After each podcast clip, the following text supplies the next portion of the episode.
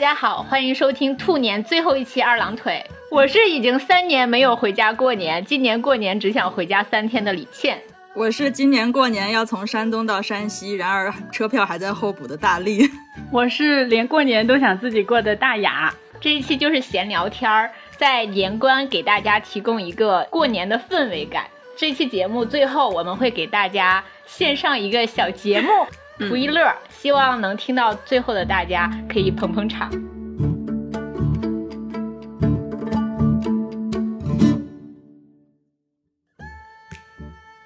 就是如果让你们用一个词来形容过年的感受的话，你们会选什么词？我准备了两个词，一个是我对于过年的美好印象是万象更新，但是我对于过年这个感受也是有很大的变化。这个变化用一个词形容就是越发简化。嗯，大雅呢？我觉得就是变化，每年好像都不太一样对过年的感受，嗯然后也会觉得年味儿越来越淡。哎，我在想，这个年味儿越来越淡，是全国人民过年的感受都是这样越来越淡呢，还是只是因为我们长大了？我觉得应该都有，就是嗯随着长大都会有。就连老舍写过一个春节的短片，嗯他也说他觉得年味儿越来越淡了。所以咱们的老祖宗之前的过年味儿是有多浓啊？ 但到现在还能有味儿。可能真的跟小孩儿对过年的观感和大人对过年观感不一样。因为小的时候什么都不用付出，又有新衣裳穿，又有压岁钱拿，就很开心。 而且只用玩儿就行了。嗯，又有假期。嗯就是那我如果用一个词来形容过年的话，就是一言难尽。 好消极的一个词，因为我对过年的情感是比较复杂的，小时候的那些过年的记忆对我来说是比较模糊的，它是留下了很多空白的可以遐想的空间。那些空白的部分，如果让我去填充的话，我可以找到一些记忆是它是呃幸福、美好、快乐的，但是也可以找到一些痛苦的、非常不好的回忆去填充它。然后还有一些让我觉得无聊的回忆，也可以用来填在这个空白里面。我觉得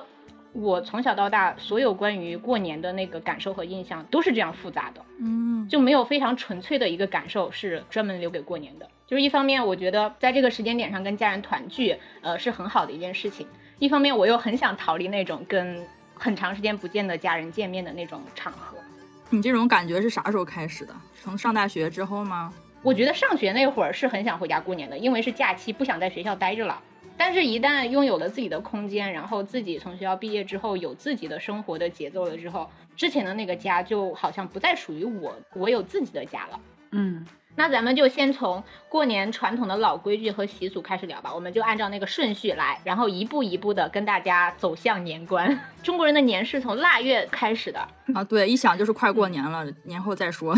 从腊月开始，就是已经进入到那种等待过年的状态。从腊八就开始隆重对待接下来的每一天了。然后这个腊八是从啥时候开始的？其实我没有考据到那么早，但是我有看到一些就是宋代的记录啊，就是说腊月初八这一天呢，汴京的街巷会有僧尼三五成群排队念佛，捧着一个银制或者铜制的沙罗盆儿。这个沙罗盆儿是是啥呢？就是敲锣打鼓用的那个锣，你放平了之后，它就是一个容器了。哦然后这个沙罗盆儿里面会供奉着一个铜佛或者是木佛，然后僧人就手持一个小柳枝，蘸盆儿里的水往佛身上洒浴。然后他们就这样挨家挨户的去化缘，就是给我一种感觉是腊八好像是一个佛的节日，因为有一种说法就是说，腊八这个起源就是源于释迦牟尼悟道成佛。哦嗯，说是释迦牟尼在修行的时候，他是经常挨饿的。然后有一天，他又饥又渴晕倒了，得到了一位牧羊女的救助。牧羊女就是把自己随身所携带的杂粮和泉水调和成粥，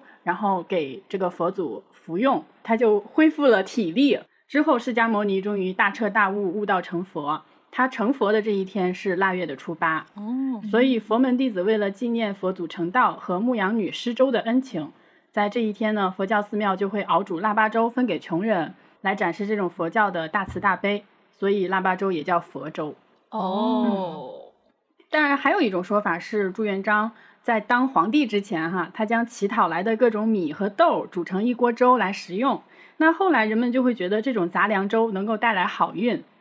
所以大家也会在腊八吃这种粥。哦，那朱元璋就比较靠后一点了。嗯那其实宋朝就已经开始吃这种类似腊八粥的东西，他们那个时候吃的是叫什么七宝五味粥，就是有七种材料嘛，胡桃、松子、乳蕈，就是一种菌菇类的东西，嗯然后还有柿、呃粟米，还有栗子、豆子，就是这七种东西熬成的一个粥。嗯这其实是寺庙里面煮的粥。分给信众喝，但是老百姓也会煮这样的粥，但是具体是用哪些材料就，呃，可能各家有各家的样儿吧，就是用果子还有杂料，反正那一天就嗯是会吃有很多原料的一种对粥，还有一种说法是里头掺的果品越多越好，嗯 来证明就是你家条件很好，然后也有一个更好的寓意。嗯，嗯，这就是最早的腊八粥。嗯那腊八蒜呢？你们你们也会腌是吧？ 我们会，嗯，就是北方应该都会吧，可能是有这种条件。嗯，可能那个气候它就是适合做腊八蒜。嗯，小的时候就会记得，好像就腊月初八前后，嗯妈妈就会把那些蒜剥很多，然后放在罐子里。我忘了怎么制作的了，反正是放在室外的。然后逐渐到快过年的时候都能吃了，就嗯就会起出来吃。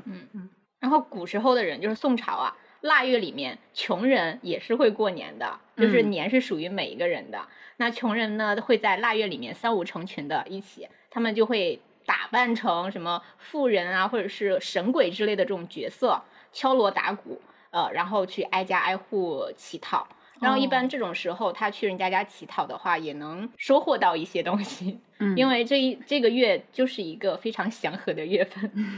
当时这些穷人他们去乞讨，这个行为就要打夜壶，就是他夜 壶就是嗯晚上的那个夜壶就是呃胡人哦哦，胡桃那个我胡。以为是那个夜壶 不，呃，它是驱邪除恶的意思。嗯，国外那种万圣节 cosplay，不给糖就捣蛋，跟这个是不是有点像啊？乞丐版的，不给糖就 捣蛋。对，就是打中国打夜壶。嗯，到现在，常规人家开始正式对待年，是从腊月二十三，就对是小年之后才开始的。北方的小年和南方的小年是有差一天的。啊，是吗？嗯，嗯，就是北方是腊月二十三过小年，呃，嗯，南方是腊月二十四。哦，他们过小年儿也会就是吃糖瓜儿什么的吗？北方是吃糖，就是你说的糖瓜，我们那儿叫麻糖。嗯，嗯南方可能就吃糯米相关的一些制品的东西了。而且关于这个腊月二十三、腊月二十四这个时间的分野，其实也是跟古时候的一个呃事情有关，因为、嗯呃我忘了是不是雍正是雍正啊，就是他呃那时候开始从二十三过就是开始祭拜，那时候就传下来的传统是呃官家二十三过小年嗯，祭拜，然后民家是二十四过小年祭拜。哦，但哦是大清亡了之后，就是咱不讲这规矩了，不官三民四了，嗯，咱们所有人都是平等的，那就开始二十三，民间也开始过小年。嗯嗯，就是讨一个彩头嘛，我嗯跟当官儿的、呃一样， 就是类似这种，可能就是北方靠近政治中心一些，所以这个二十三过小年的传统就是从那儿慢慢沿袭下来。但是南方可能是离政治中心远一些，他们就还是沿袭着最早的那个官三民四的那个传统。我们河南有一种说法，就是会用“祭灶”这个词来指代年小二年十三，对就说哎呀，明天祭灶呢，也就是说嗯明天就腊月二十三了。嗯，我嗯们好像也有这么说，我们就说他那二大院二十三是灶灶王爷上天，嗯嗯，对，是，所以要用黏黏的东西糊着他的嘴，不是糊着他的嘴，是让他说好话儿，舔舔他的哎，嘴。关于这个也 是，嗯就是二十三这一天小年儿嘛，就祭灶，嗯、大家都是祭灶神。那最开始在嗯母系社会里面，灶神其实是女性的，嗯，哦一般是由氏族中比较有威望的最高妇女掌管这个职务，所以最初的灶神是女性。那后来就是慢慢的演变成灶王爷了。嗯但是其实现在民间在祭拜的时候，他们祭的是呃灶王奶和灶王爷这一对夫妇。哦，对对对，嗯，供奉这对老夫妇用的对联儿一般是 “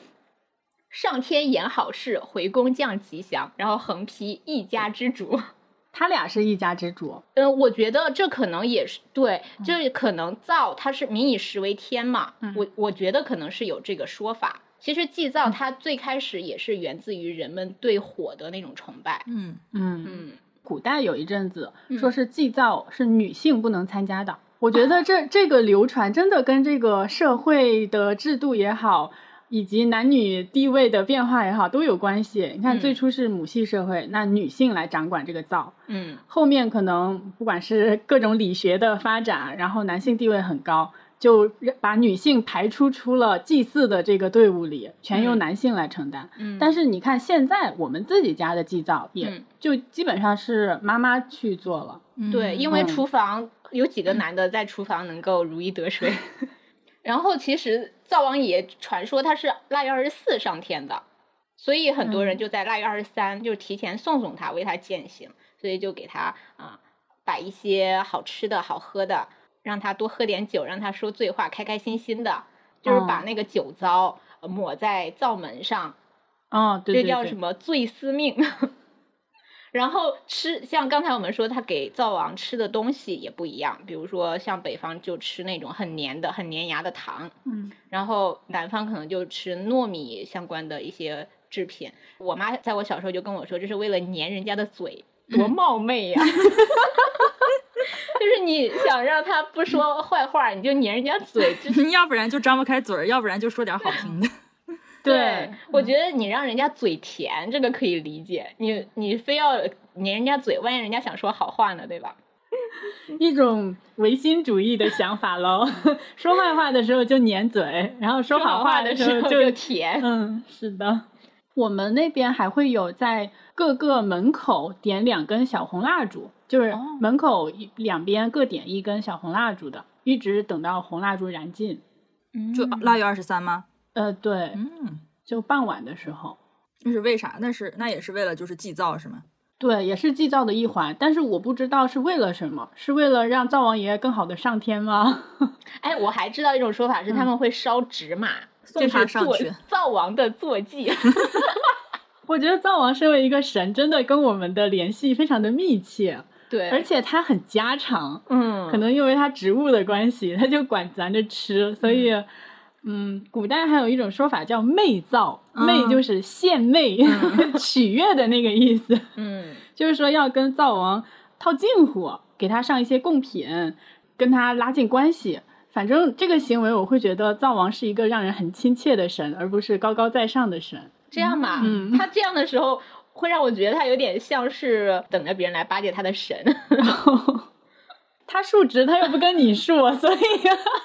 所以你巴结他嘛，他也吃这套巴结，不然大家怎么、嗯哦怎么能年年都这样对他呢？你对吧会觉得他没有原则，是吧？对，哦，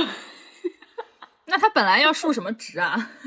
就是讲讲这家人平时是好人还是坏人，做的善事还是恶事。对，灶神是天神监察下界的耳目。啊，嗯，怪不得，就每个人家里都有灶，所以 都有他。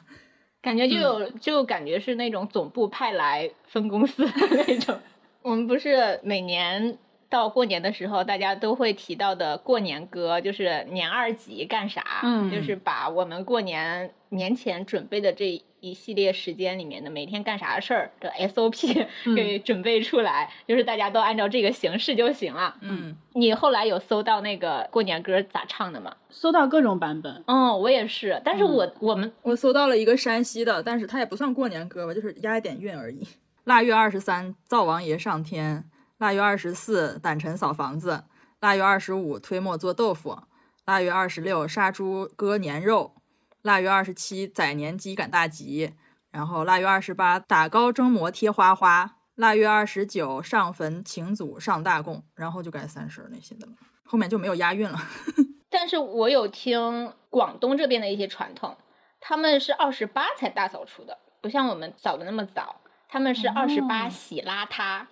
就不管怎么说，你编的只要是押韵就 行。对咱们中国人讲究的就是一个韵脚。那在有的地方可能就已经来不及了耶， 嗯，因为灶王爷要上天述职嘛。据说家里的房子里的尘，屋尘呐、屋子里的尘是他的记事本， 哦，哦，所以呢，你为了去掉这个灶王爷的备忘录啊，你 你就要及对及时的把那些尘给扫掉。还有一种说法是，那个蜘蛛网是灶王爷的记事本， 每年给它格式化一 下。格式化一下，然后再麻糖供上。然后也说灶王爷上天之后，家里就百无禁忌了嘛，嗯所以你就算是清扫屋子呀什么的，也不会冒犯到这些神明，你就可以随意的、尽情的把家里打扫干净。嗯，嗯，我下一个准备的就是贴春联儿了。你们之前还有什么要说的吗？备办年货呀， 哦，就从灶王爷上天之后，一直到二十八之前，都在备办年货。是，嗯，去上街买买东西，买那些干货、粉条、嗯木耳， 嗯然后再大的到鸡鸭鱼肉，然后小件儿的还有比如红包皮儿啊、哦春春联儿、对联儿、哦春联小儿，字儿、对，年画娃娃，还有炮、烟花也是这段时间买。嗯，值得一提的就是，我不知道是不是全国都会吃果子。我们河南是很多果子的，各种各样的果，我们叫果子，实际上哦就那种是一些面食嗯是吗？对面油糖制作的各种形状的甜品。嗯，嗯，我们老家好像有，但是我们因为在城里面，可能没有那么讲究，就没有这些东西。但有的时候会收到老家寄过来的一些，我们管它叫馓子，我不知道是不是过专门过年吃的，平常也会吃，叫馓子，就是一种也是油炸的一种面食。我们很有名的有什么蜜三刀嗯啊、什么羊角蜜，嗯还有芝麻条。嗯，这个好吃。对我也很喜欢吃，我小时候叫它小棍儿 果子， 因为它是嗯，对，因为它是小棍儿形状的，然后又嗯是硬一点的，对，没有那么甜。它是酥脆的，嗯像刚刚大雅说什么蜜三刀那些，一咬一兜糖流出来的，就是哦特别甜，特别腻。啊，对，但是那个小棍儿棍 儿是非常非常香的，嗯它，没有那么甜。嗯是的，你说一咬一兜糖那个叫羊角蜜，一般、哦就，是像月牙一样，是的，是啊，的，里头是一咬开那个糖稀都能够流出下嗯来哦我爸很爱吃那个，那个东西我就是最开始吃一两个是好吃的，嗯吃吃的多了就不行。这么一说，我爸会蒸那种糖三角，也是就像蒸馒头一样，但里面全是糖，然后包成一个三角形的那种扁扁的三角形。是的对对对，呃，会包那个白砂糖和红糖，嗯嗯，然后讲究的还会在上面点个红枣，真不错。哦，还还有一种小时候吃的果子是椭圆形，大概是握拳可以握住的一嗯个大小，嗯然后它外面是一层白色的粉，嗯，你记得那种果子吗？咬了也是一兜糖，没有，它是干的。我咋没印象了？总之你，你反正小时候吃它最大的印象是总是能吃到脸 上，然后鼻子上、脸上都会沾那个白色的粉，哦，但是我也嗯不知道它叫什么了。嗯反正大雅说的这些东西，在我的印象里只有一个名字，叫马四果品。啊，对，如果没有吃过的话，是可以尝尝看，叫马四果品，它是现在它做的很好，它是一小盒儿一小盒儿，里头是好多样儿。这是一个品牌吗？是河南当地的品牌。我们很 local 的一个平台，你可是的以在网上买到，就搜马四果品。那个东西是闺女回娘家走亲戚也要提着的， 嗯 所以我姑姑经常会往我家带这些。嗯啊，这种东西是我小时候不太爱吃，但是我长大了之后会会想的一一种味道。但是现在吃真的没有小时候那么好吃了，就它可能没有变，但是是自己的口味变了。嗯，嗯，我我也有这种感觉，但我不觉得是我的问题。 我觉得现在就是商家变得不诚实了。但马四还好。 对，马四，我觉得马四对还好我们都爱马四。嗯然后家里的话，我妈会做一些卤肉、酱牛肉之类的， 嗯，也可能会去集市上买。河南感觉挺流行酱牛肉的。你要问河南人哪家酱牛肉好吃，他会说我家附近那家卖牛肉的做的最好吃，这种东西要卤很久嘛？应该嗯要。而且他们一般做这种生意，他们卖的话，就是用的老卤，用好几十年可能都。这么久吗？ 嗯有的有的真的有。嗯然后就到了，嗯，家里的女性们大展身手的时刻了，开始油炸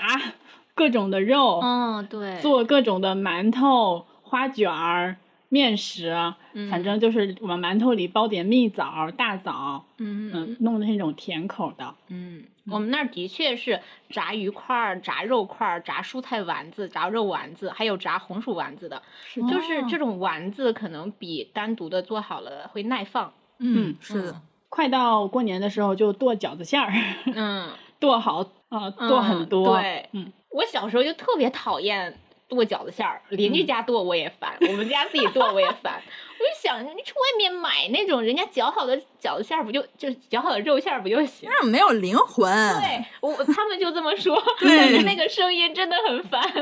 他们那些前期食材的准备也很烦，嗯像萝卜馅儿的、嗯那个萝卜又要切就是弄前处理呀、还要煮煞水，对，那个歃水，我看我妈做的特别辛苦，就是要嗯使劲的去挤压它，嗯，很累的。而对且冬天水很凉嘛，又嗯要去挤它，反正我看妈妈手就冻红了嘛，哎，就很心疼。准备这这些东西就真的又复杂又辛苦又麻烦，但是为的就是大家能在那几天能吃的开心。我的记忆还在小时候看到家长们准备这些，那个时嗯候家长们一忙碌起来就觉得，哎呀，要过年了，要过年了， 嗯 就心里是期待的， 是的，是的，嗯嗯，还有点欢欣雀跃。但是你是不会给别人准备这样的年 的，我觉得我们这一代真的，你你让我们去独自准备这些，我们都没有这个技术。 没学过呀，嗯对呀、是我们现在都不会炸丸子了。嗯，他们是从哪儿学的呢？是经过了什么培训吗？他们可能爸妈、婆婆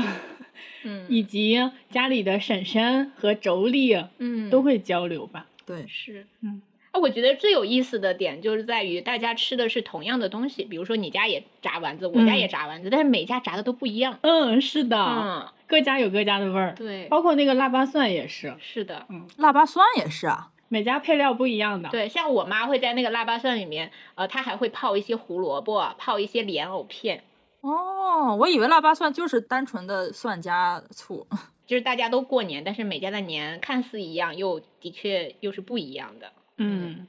嗯，不过现在过年我觉得会轻松很多，因为市面上很多东西都能买了。就是是如果就你有更多的选择，如果嗯你今年不想准备那么多，那你就可以去买一些回来了。嗯像馒头就是非常明显的一个东西。嗯我上小学的时候，我家应该都是自己蒸的那种馒头。后面上到高中，上到大学，那家里就是买的馒头了。，哦 嗯但是买的馒头没有自己家做的好吃。嗯，是的，是的。但是我小时候不喜欢吃馒头，是因为每到过年的时候，就是我们老家的一些亲戚，嗯，就是我爸的他小时候玩的比较好的一些朋友吧，然后他们家的媳妇儿，每到过年都蒸好多馒头，黏嗯然后每膜。年都会，对，每年都会给我们家送一箱。哇，就是它那好种手好啊。，嗯对，然后我们家的馒头就是冰箱里面冷冻层可能有一层多都是要 冻馒头，是然后的，剩是下的，一哎，层多 我也是，冻肉我我都不知道是谁送的，反正每年都有一箱黏膜，带枣的那种。我又不爱吃枣，然后我就每次都得把它抠出来，但是呢又能吃好久，我每次都得抠好久。是，然后那个那个馍吧，它每次感觉都是要重新，嗯，就是又蒸，蒸了又嗯放凉，然后又蒸， 就是这种对吃剩的感觉。小时候对吃剩馒头的记忆就是那个馍被那个湿气给泡的有点黏糊呢，对，黏糊了，然后你要把那一层给去掉。嗯，嗯，可能下一次这个馒头又被重新蒸了一遍，你又得去去掉一层那个湿的东西。 嗯，反正我小时候是不太喜欢吃馒头，是就是因为这个，然后长大了之后才发现啊，手工馒头真的好好吃啊。是的，能吃出来不一样。对，就市面上的馒头太暄了，嗯，一挤就没了。而且没有那个麦香味儿。 嗯，对，早期河南不是蒸馒头嘛，嗯要蒸很多，穷人家的馒头要吃到正月初五，而富裕人家的馒头可以吃到正月十五，甚至二月二。 我们家还可以再吃一年，你们家是什么大户人 从家？头敷到尾。据说广东人从腊月二十五到二十七，家家是要浸米冲粉的，然后也要做什么糯米糍、油糍、呃鱼丸这种传统食品的。嗯，嗯，包括现在广东不是也有蛋散、油角、鸡仔饼、萝卜糕这些东西吗？嗯那过年我们不是还互相馈赠？我我觉得它有的味儿我我吃不惯，因为它里头加了猪油，嗯，就虽然它是甜品，但是它是有猪油味儿，就觉得很荤。是的，我无法接受甜品里面有猪油。但是他们做那就是很多中式点心，就是有用猪油做的，可能我们北方嗯，就咱从小吃的是不太有猪菜油籽的儿，油，是的，所以长大再去吃就要有一个接受的过植程。物油和动物油的嗯界限很分明。哎，我前段时间就我忘记是从哪儿知道这个知识了，就是做嗯素菜用荤油，做荤菜用素油。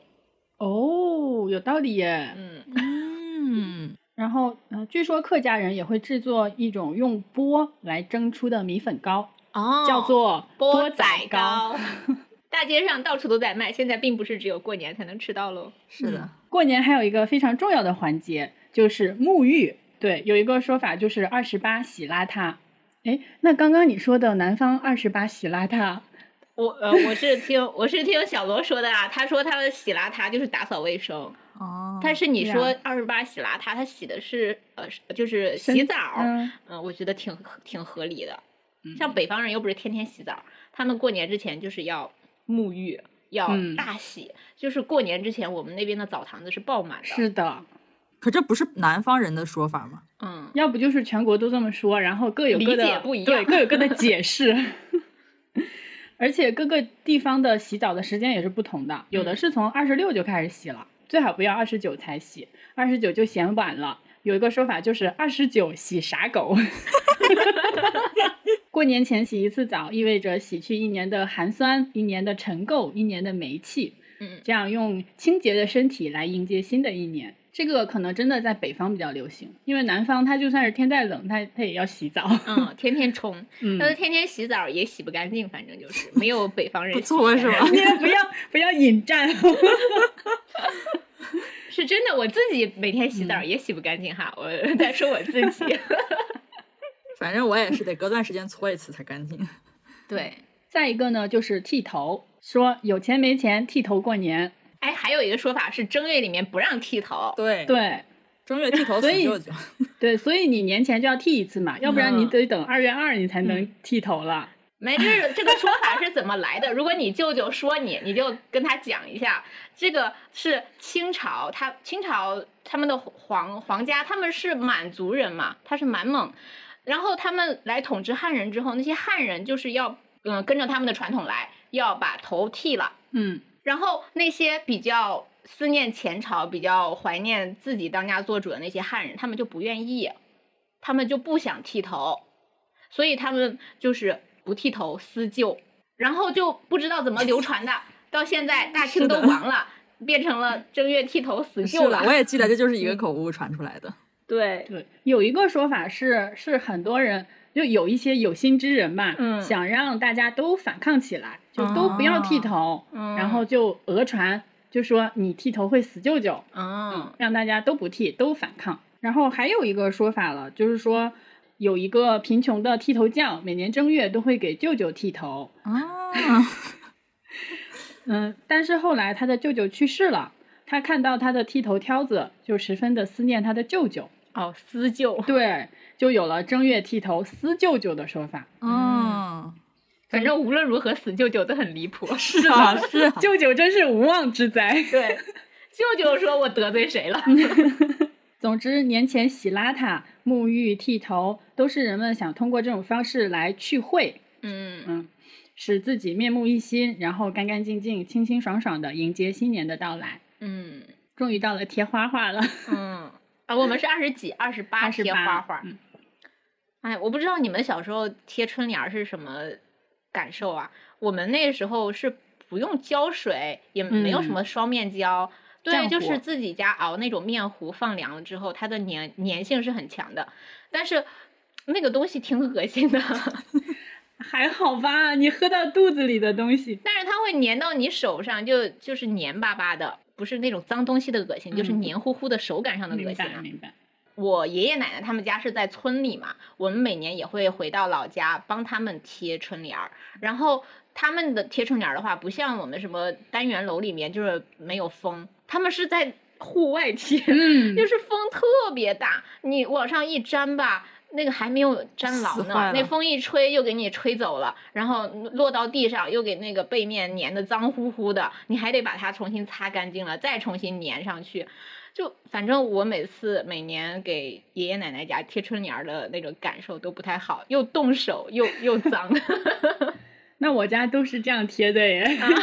就是年二十八起床之后，早餐是糊肚、哦，对 我们那儿就是面糊嗯啊，嗯一看早餐是面糊加一些别的，就知道啊，一会儿要贴春联儿了。嗯嗯，因为那个面糊会做很多嘛，多做一点用来贴春联儿。嗯然后贴春联儿一般就是我爸和我的活儿，就我给我爸打下手，嗯，然后也是在大风里，然后爬到梯子上，嗯、去你们贴会吹下来又捡起来重新贴吗？嗯，我们比较有经验，一般不会吹 下来。 好，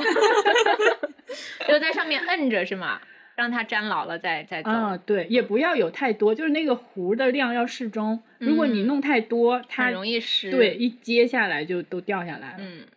真的每年贴的时候，觉得这些东西很很难贴，但是又到新的一年，你去撕它的时候，真难撕 啊！因为真的太牢了。嗯，但是你贴好之后，你也会在那个各种门前面走走两圈啊，嗯嗯，贴的真 好，然后然后对贴的真好，然后嗯等过一会儿一出来，发现搁地上呢， 就是又被吹掉了。 所以我小时候嗯贴春联是一个非常不好的体验，但是我觉得贴春联是挺挺有意思的。像那对大门上就贴什么吉祥发财迎春送福的，嗯然后厨房呢就贴美味佳肴、炉火兴旺的，嗯嗯，然后卧室和客房呢就贴什么幸福美满的，还有灯台和灶台旁边还会贴什么小心火烛，嗯，是的，还还有大门口会写什么出出入门平见喜，哦，出出门见喜，出出入入平平安，然后米缸面缸也要贴，嗯五谷丰 登，对，然后那个如果有猪圈、鸡笼要贴六畜兴旺，对对对，然后院儿里还可以贴什么风调雨顺，嗯或者是在你们家麦田旁边的树上贴，对，嗯，或者是或者是满园春色，哦那现在不是住楼房了吗？嗯，拢共就那一个大门儿，还是单开门儿的，没有 那，因为门神要贴一对嘛。嗯，那现在单开门，大家就倒贴一个福字。也可以贴钟馗，啊因为钟馗他一个人嘛，没有嗯 CP，、因为长得比较丑陋，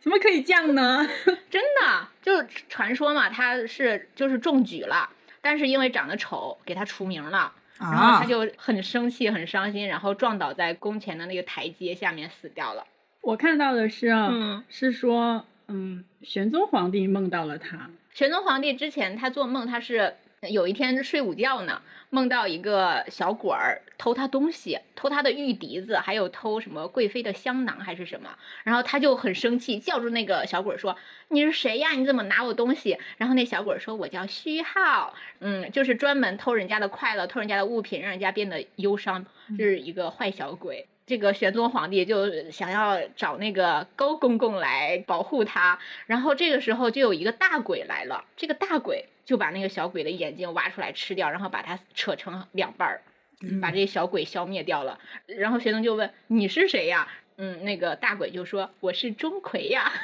嗯，他原本还好像还患了疟疾，”哦，嗯，然后又做了这个鬼梦，他他醒来之后，他觉得他恢复了健康，哦，他就把那个吴道子叫过来，把钟馗画下来，对，，哦，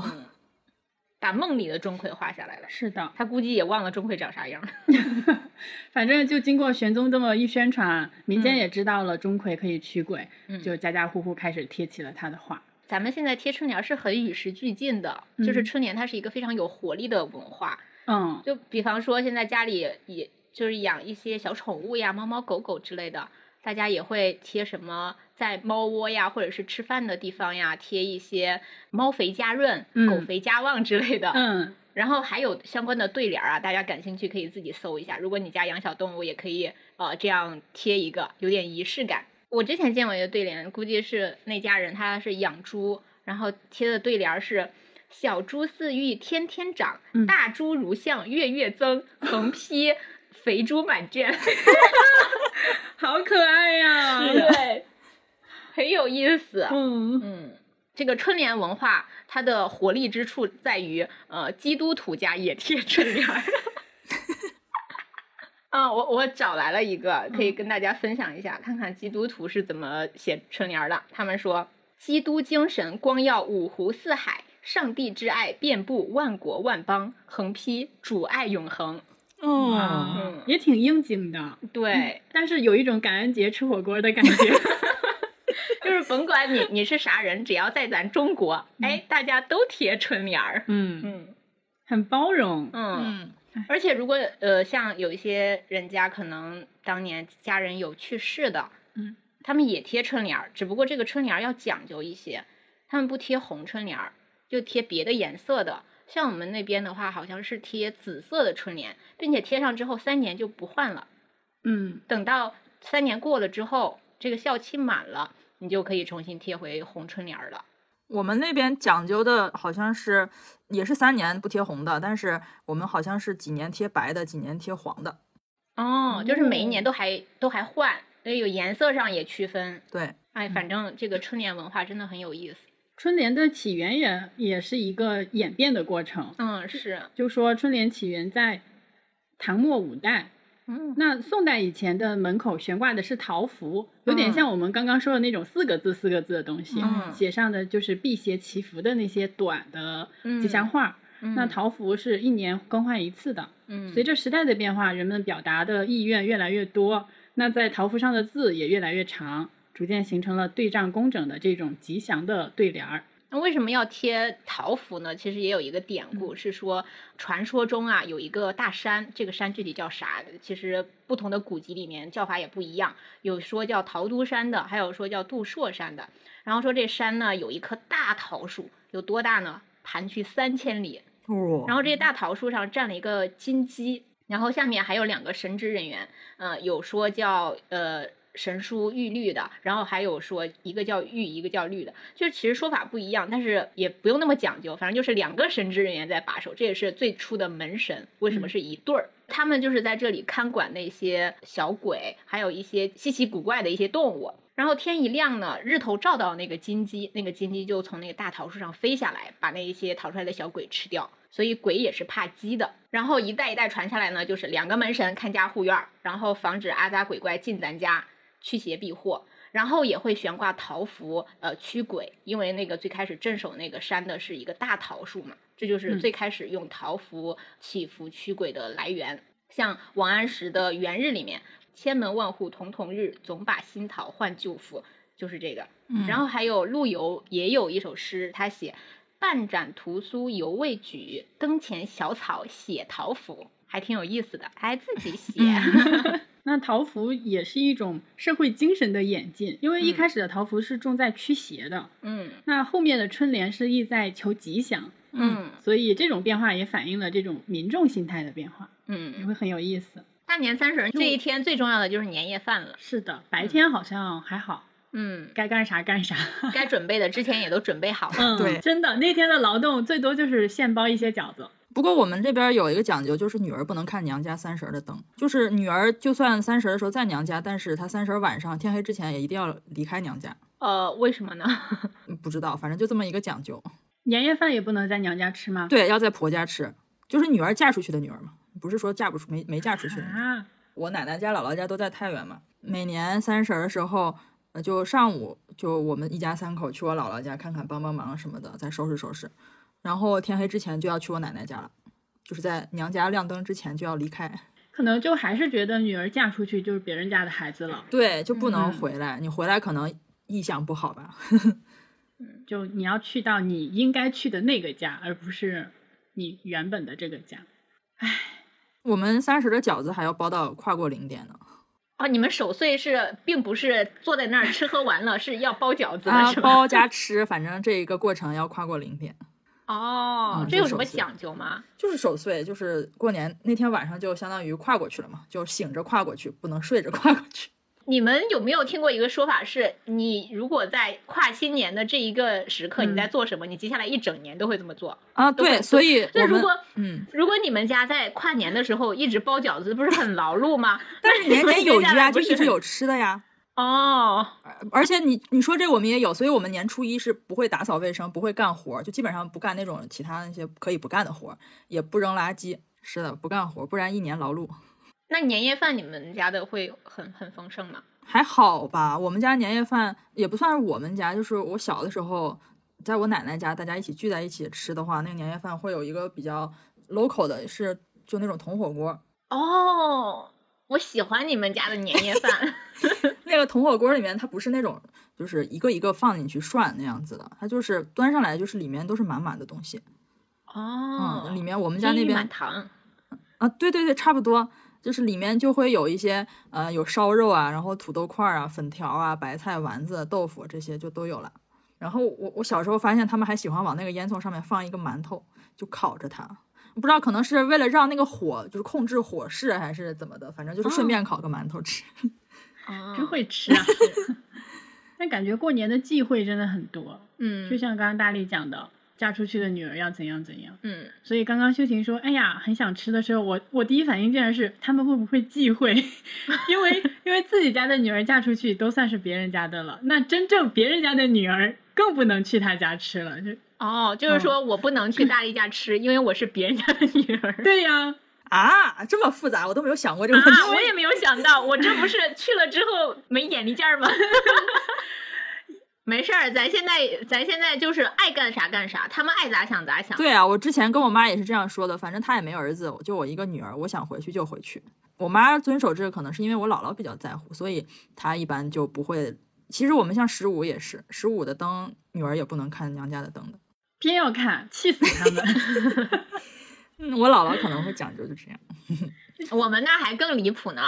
我们那儿是大年三十儿晚上吃饭之前去祖坟上请老祖宗回家吃饭，然后是只能男的去，女的一个也不能去，而且要你们全家所有的男丁都去。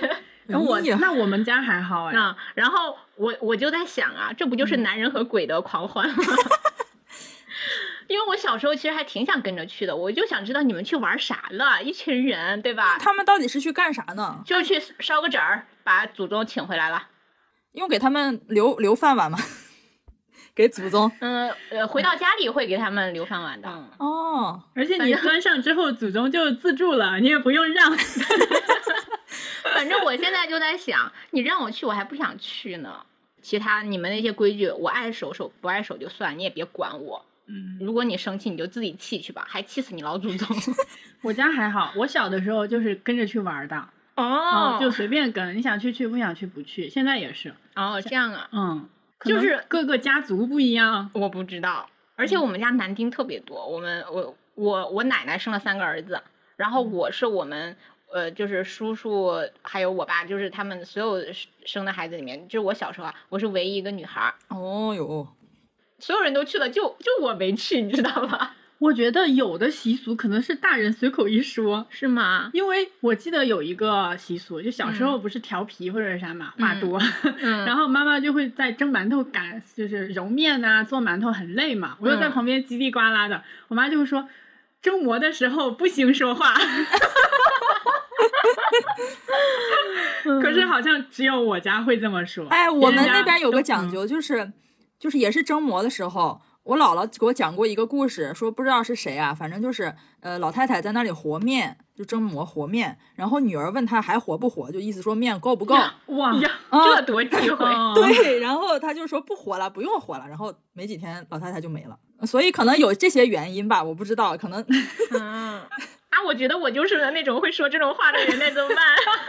反正我们讲究大年初一也不能说这种不吉利的话，还包括死啊什么的都不能说。你可以是吃了吐呀，就少少说话吧，咱就是说，不是说可以呸呸呸乌鸦嘴，然后就、就过去了。 嗯，所以我刚刚说秀琴家不让你去，可能就是随口一说，哎呀人太多了，烦得慌。不是，是年年都都这么说，就可能让嗯不我知道去哪个祖宗随口一说的，可能是老祖宗跟他托梦了，反正就是你老祖宗不把我当你家人，我也不把你当我家人了。他就是没把你当你自己家人呢、你你你生了孩子又不跟他姓儿，他们默认的，你如果参与祭祀，是你去你公公婆婆家的祭祀，是的，而不是你娘家这边的祭祀。 毕竟你嫁了人之后姓儿都变了。他他们就认你是定鬼，我也不怕你。就认定你烧的纸，你做的好吃的，他们弄不到嘴里，他他们吃的是那些男丁供奉的，他们吃的还是女人做的饭呢。他们吃的是那些娶来的女人做的饭。那些女人就是对那些男人的附属喽，嗯，他们的哇，他们逻辑好闭环呐、是啊真完美啊！那女人就相当于是厨房里的机器了，跟锅碗瓢盆没区别。 别生气，别生气了。嗯年夜饭，咱说点儿高兴的。哎，你们小时候会不会往饺子里面包硬币啊？也会的吧？ 会，对，还要专门洗，把钱洗一洗。就是要在钱包里找一个最亮最新的。 小时候是要包那种一毛的或者五毛，就是那个很小，不要太大。啊 太，大了容易看出来。对，而且硌牙嘛。嗯，因为钱不是不干净嘛，我们家有段时间还把那个钱换成辣椒。可这听起来不像是馈赠，像是惩罚。不是他，你辣椒你你吃到了，你你开心了，所有人都给你红包。我们家规矩是这，哦哦，嗯你们是有后续的，我以为吃到了就就吃到了，耶，你吃我到们了就。是两句吉祥话。哦，就是你吃到福角了，眼巴前儿马上就有福气来了。 那不管嘴里吃的啥都高兴，对，可以，哎，每年过年，我觉得过年之前关于这年夜饭的部分，我有一个每年的必备项目，就是看慢食慢语更新的他准备年夜饭的视频。他每年都会张罗一大桌年夜饭，就从呃食材的采买到处理到做好端上桌大家吃一整个过程，哇，真的是提前好多天开始买，然后哪一个食材提前几天开始做哪种处理，也是要这样一步一步的做的。我真的我就想吃，但是我不想动，就是很想吃这种饭，但是咱也不想让人做。 嗯，就感觉年夜饭它是一个又诱惑人，然后又烦人的东西。 想想咱们从小吃的那些年夜饭，不都是妈妈像慢食慢语那样做出来的吗？ 嗯，提前好多天准备，是呀。嗯，然后张罗一大桌子。然后接下来就每天从正月初一开始吃，就是吃剩饭。对， 吃剩饭，然后熬到炖菜里。嗯，哇，你们你们听起来你们的年夜饭真的很多呀，我们就基本上就那一两顿，而且我家一般都是我爸做， 我妈一般不上手，她只备菜。果然，这种呃生活模式也在与时俱进， 嗯就是男的也慢慢去进厨房了。我家就因厨为可房能掌勺的，就掌灶的是我爸，我妈会备哦很多菜。把年夜饭的任务分配到不同的人身上，大家都有参与感，应该也不会那么累。如果只是一个人来承担的话，真的太辛苦了。嗯，啊，我刚才还想说一个小讲究，就是年三十儿我们不是要包饺子到跨年嘛，然后那年那天的饺子要包很多，就是不能包到今天晚上就吃完了，要多，要年年有余。我们也是， 嗯因为年初一也要吃饺子，嗯，就是吃之前包的。我们不止年初一，我们每年呃初一到初七吧，至少每天早上都是煮饺子吃。哇， 你家每天一睁 眼得到的一个问题是你吃几个 呀？那我们全国各地年夜饭也有不同的做法、不同的吃法。像中国南方地区的年夜饭，呃，有两样菜不可少，一个是头尾完整的鱼，象征年年有余；第二个是丸子，南方俗称圆子，象征团团圆圆。嗯，旧时候，南方山区的穷人可能弄一条新鲜的鱼过年也不是很方便，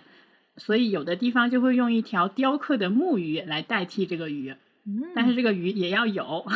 做成菜嘛，呃，不做成缩丢吗？ 我以为我以为把木头撂锅里，然后下料炖。只是把它端上来，哎，桌上有一条鱼。嗯，嗯，嗯、据说闽南也会吃韭菜，韭菜是新春尝新的一个东西，嗯也是初春祭祀神明的一个食鲜贡品。嗯后来酒和那个长长久久的久也会谐音嘛，就寓意的是年寿长久。像传统北京人的年夜饭里会有荸荠，谐音是荸荠，哪个齐？家人一定要齐齐齐备整整，嗯圆满，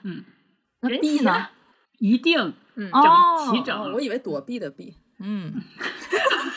脑子里装点吉祥话 吧，大对呀家。 你这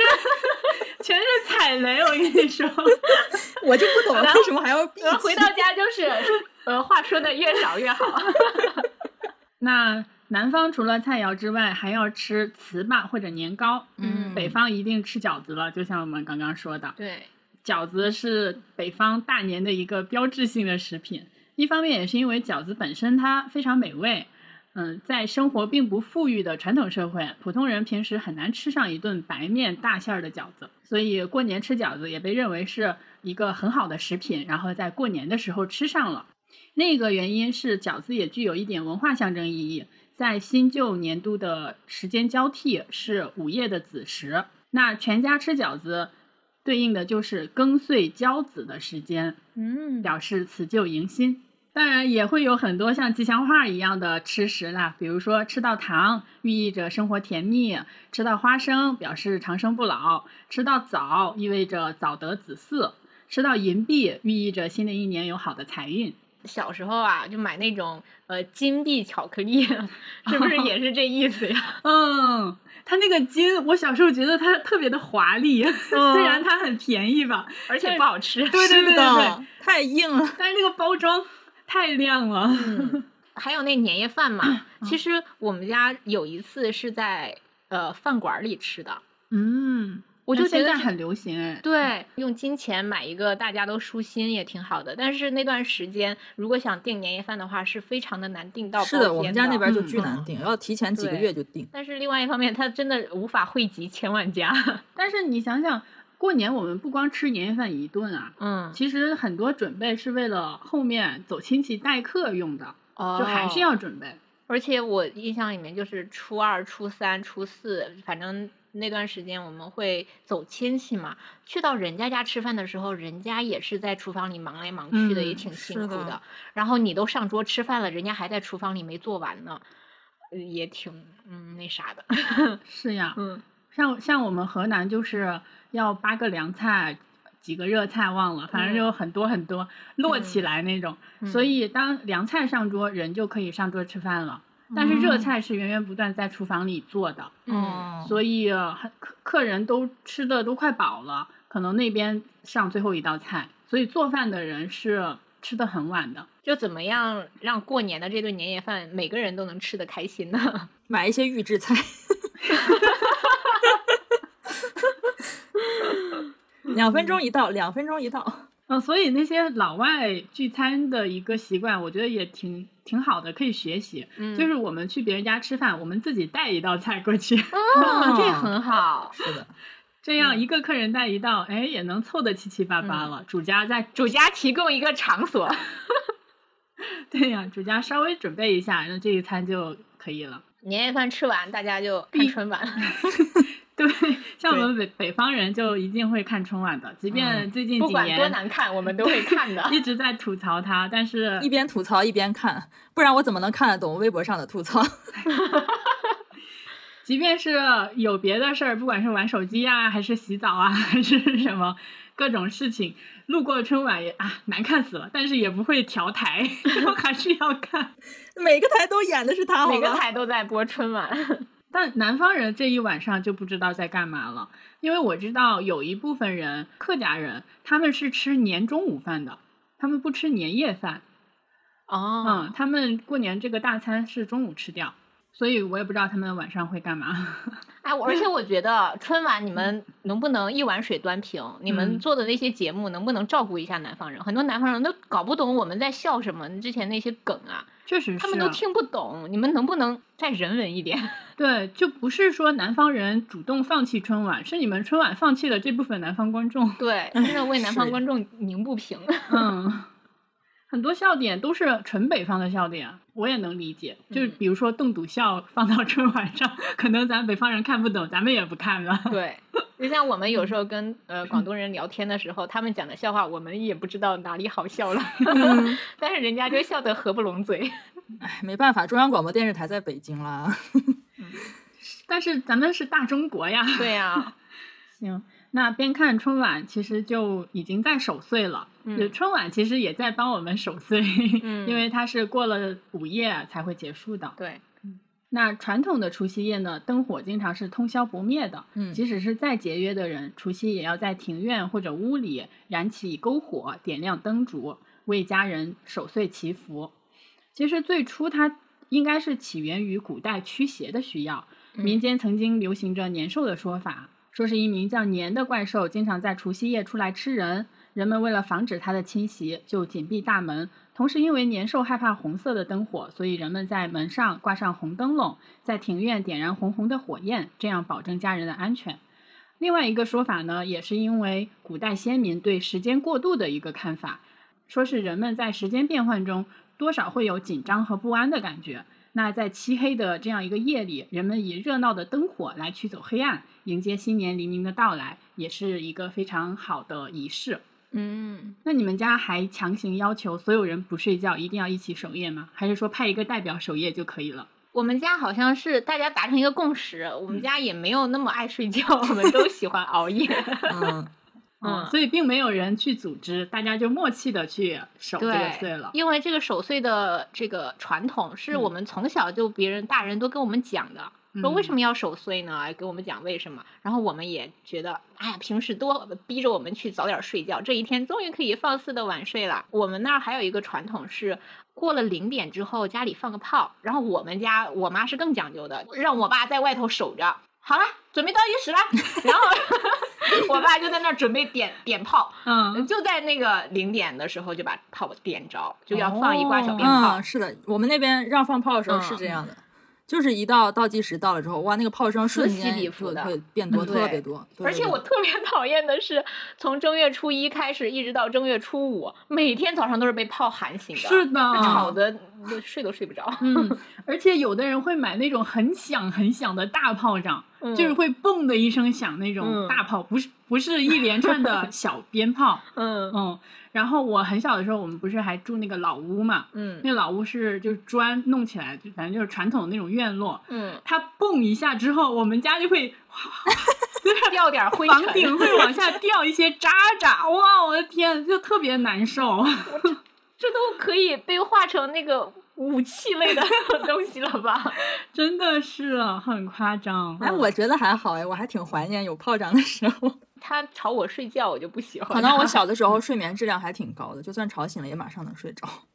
嗯我是吵醒了之后，我就一直就是整个人都跟着炮一一直在共 振。那刚刚提到的放炮呢，中国人的爆竹迎年的历史已经有近两千年的历史了。新年爆竹起源于原始的宗教信仰，你看， 感觉很多这种过节的东西都起源于这种宗教信仰。嗯人们人们当时也是驱邪祈福的，认为鞭炮这种响声能够驱赶鬼邪，嗯所以有的地方也称放炮为惊鬼。嗯。惊哦，那当嗯。 你快发明一个晦气的词儿！ 我发明不出来，我想到哪 个惊了。那当时的爆竹就是真正的爆竹，也嗯就是把竹筒放置在火里烧烤，然嗯后竹筒受热膨胀，最后发出“爆”的一声响声。嗯，噼啪啦 的，对，嗯，那后来火药用于鞭炮的历史呢，大概是出现在宋朝这个时期。嗯啊，其实火药作为一个炼丹的副产品出现，最开始是在秦朝了，但是嗯它广泛的使用，比如用于军事啊，用于爆竹，是在宋朝。当时这种爆竹也被叫做爆仗，就是炮仗的仗，嗯但是叫爆仗。嗯它不仅有霹雳的雷声，而且还有硝烟散出。那古人认为爆仗发出的硝烟有消灭空气中病菌的功效。他们那个时候就知道病菌这个东西，英宋朝哎，他们可能也不叫病菌，就叫什么疫驱瘟疫哦 啊，哦，对你说的很对。嗯所以当时的人们在瘟疫发生的时候，也经常会燃放爆竹。嗯，我挺喜欢放炮的，尤其是那种短短的小细圆柱的那种炮，烟花吧，那是不是就是炮，要火一点，嘣一声，就就这样的炮，就有点像那个一挂鞭炮里拆下来的那些一个个的。它不是又没有引线，只呃不是那种一条的引线，它就是涂上去的一哦种小红点我儿或者明什么白小点儿，你明白引燃了就哦嘣一我声，可能不知是道哎某种磷制的嗯磷含磷的产品吧。你是拿手里点着，然后扔出去，嗯，花样多。快教教咱。就比如说，把点着的炮赶紧埋到雪里，或插到雪 里。还有这时间呢？ 哦，对，是非非常把握一个非常巧妙的时间点，或者是你把它丢水里面，家里有什么破碗瓢盆的，然后放在外头结冰了，那个水水结冰了，你就在那个冰面上凿个洞，然后把炮扔里面。就是就是一些实验性的东 西，嗯，我感觉你这样一说，我想起来小时候那些调皮的小子们呢、嗯就是会炸很多奇怪的东西，嗯，对对对，就是炸一些牛粪呐、对对对，然后就是田埂上那些白菜不是包着芯儿吗？嗯也把那个炮炮扔塞了了，。用炮把它炸烂，是的，嗯要炸一切东西。嗯我记得看过那种视频，就把它扔在全是水的水缸里，嗯然后那个水缸一下就裂了。然后还有一些玩法是，刚刚不是说那种一点着嘣一声的那种炮，它是圆柱的，然后也很整齐，你可以用它摆成各种形状，比如嗯说摆成一个雪花形，或者是排兵布阵，就用首尾连接那种。给它呃，我点着一个，然后这个着了引燃另外一个，就可以响一串儿。嗯，然后你也可以把它们摆好形状之后一点燃，然后往上盖一个破碗或者破瓢，然后把它嘣一声把它炸高一点。 哦，嗯还有一种说法就是家人会不让你炸狗盆儿，就狗嗯吃饭的那个饭嗯盆儿，这样就是狗辛辛苦苦看家护院一年了嘛，嗯，你不能侮辱它，你你就是它哦吃饭的家伙事要儿，尊重它。对你也要哦把它当做一嗯个很好的伙伴对待，嗯，不能炸它的碗， 嗯，你可以炸自己的碗狗，对，可以炸自己 的碗，这样妈可妈可以冒犯自己，但是不能冒犯小狗。对，妈妈可以打你，狗不会打你。 嗯，我觉得，嗯、这种玩儿的形式会把这个炮只是听个响儿这种比较单调、比较无聊的这种这种，就是把它变得有意思了。嗯，嗯而且我觉得放炮它也需要素质，就是需要放炮礼仪的。嗯，我见到很多那些男生嘛，嗯，就是男生，没有女生。嗯，你在路上走着走着呢，他朝你扔了个对炮，他点个炮扔你脚下了，对，他就想看你，哎呀哎呀，跳起来，呃，躲避那个炮，对然很后烦他人们在一边哈哈哈笑了起来。我觉得嗯这个很可恶的，家长一定要好好教自己的小孩，嗯嗯，不要有这样的行为。嗯，很而不且小时候还有一种炮比较好玩，叫摔炮。嗯哦，我们那儿哎也这这个个有摔它响了。对，这个我也会玩，嗯因为这个这个不用点火，对它没有那么危 险，因为嗯每年过年的时候，家长就会说谁家小孩儿嗯有把衣裳崩坏了，把手崩坏了，对对对把脸崩坏了，把眼崩坏了。嗯，嗯，反正就是我听了这些之后，因为我也是一个比较谨慎的小 孩，然后然 后炸个盆儿是吧？ 然后我就慢慢的戒掉了这些危险的活 动。啊、对、嗯我也是被这些坏的案例给吓着了，嗯所以我都不太敢玩炮。哦我就从来没有敢放。我们那边好像炮的种类没有特别多，或者是我们家买的比较少。就除了鞭炮，就是那种那种筒炮，咚咚咚咚咚的那种，就是一个一个小很长的像金箍棒一样的直筒，然后一个炮一个哦，炮你举着，对对嗯对，然后要不然就是小仙女棒，或者是放在地上的那种，就是嗯嗖会的那旋转种的烟那花的种那个对都叫，那我不们能叫什炮么。小蜜蜂啥的。嗯啊对对，还有那种奇奇怪怪让它转圈圈的那种。但是我就是除了这些小一点的鞭炮，我从来没有自己放过，就我就害怕，我就觉得它那个信儿太短了，而且噼里啪啦的我跑不掉。对，我觉得放那种炮，它其实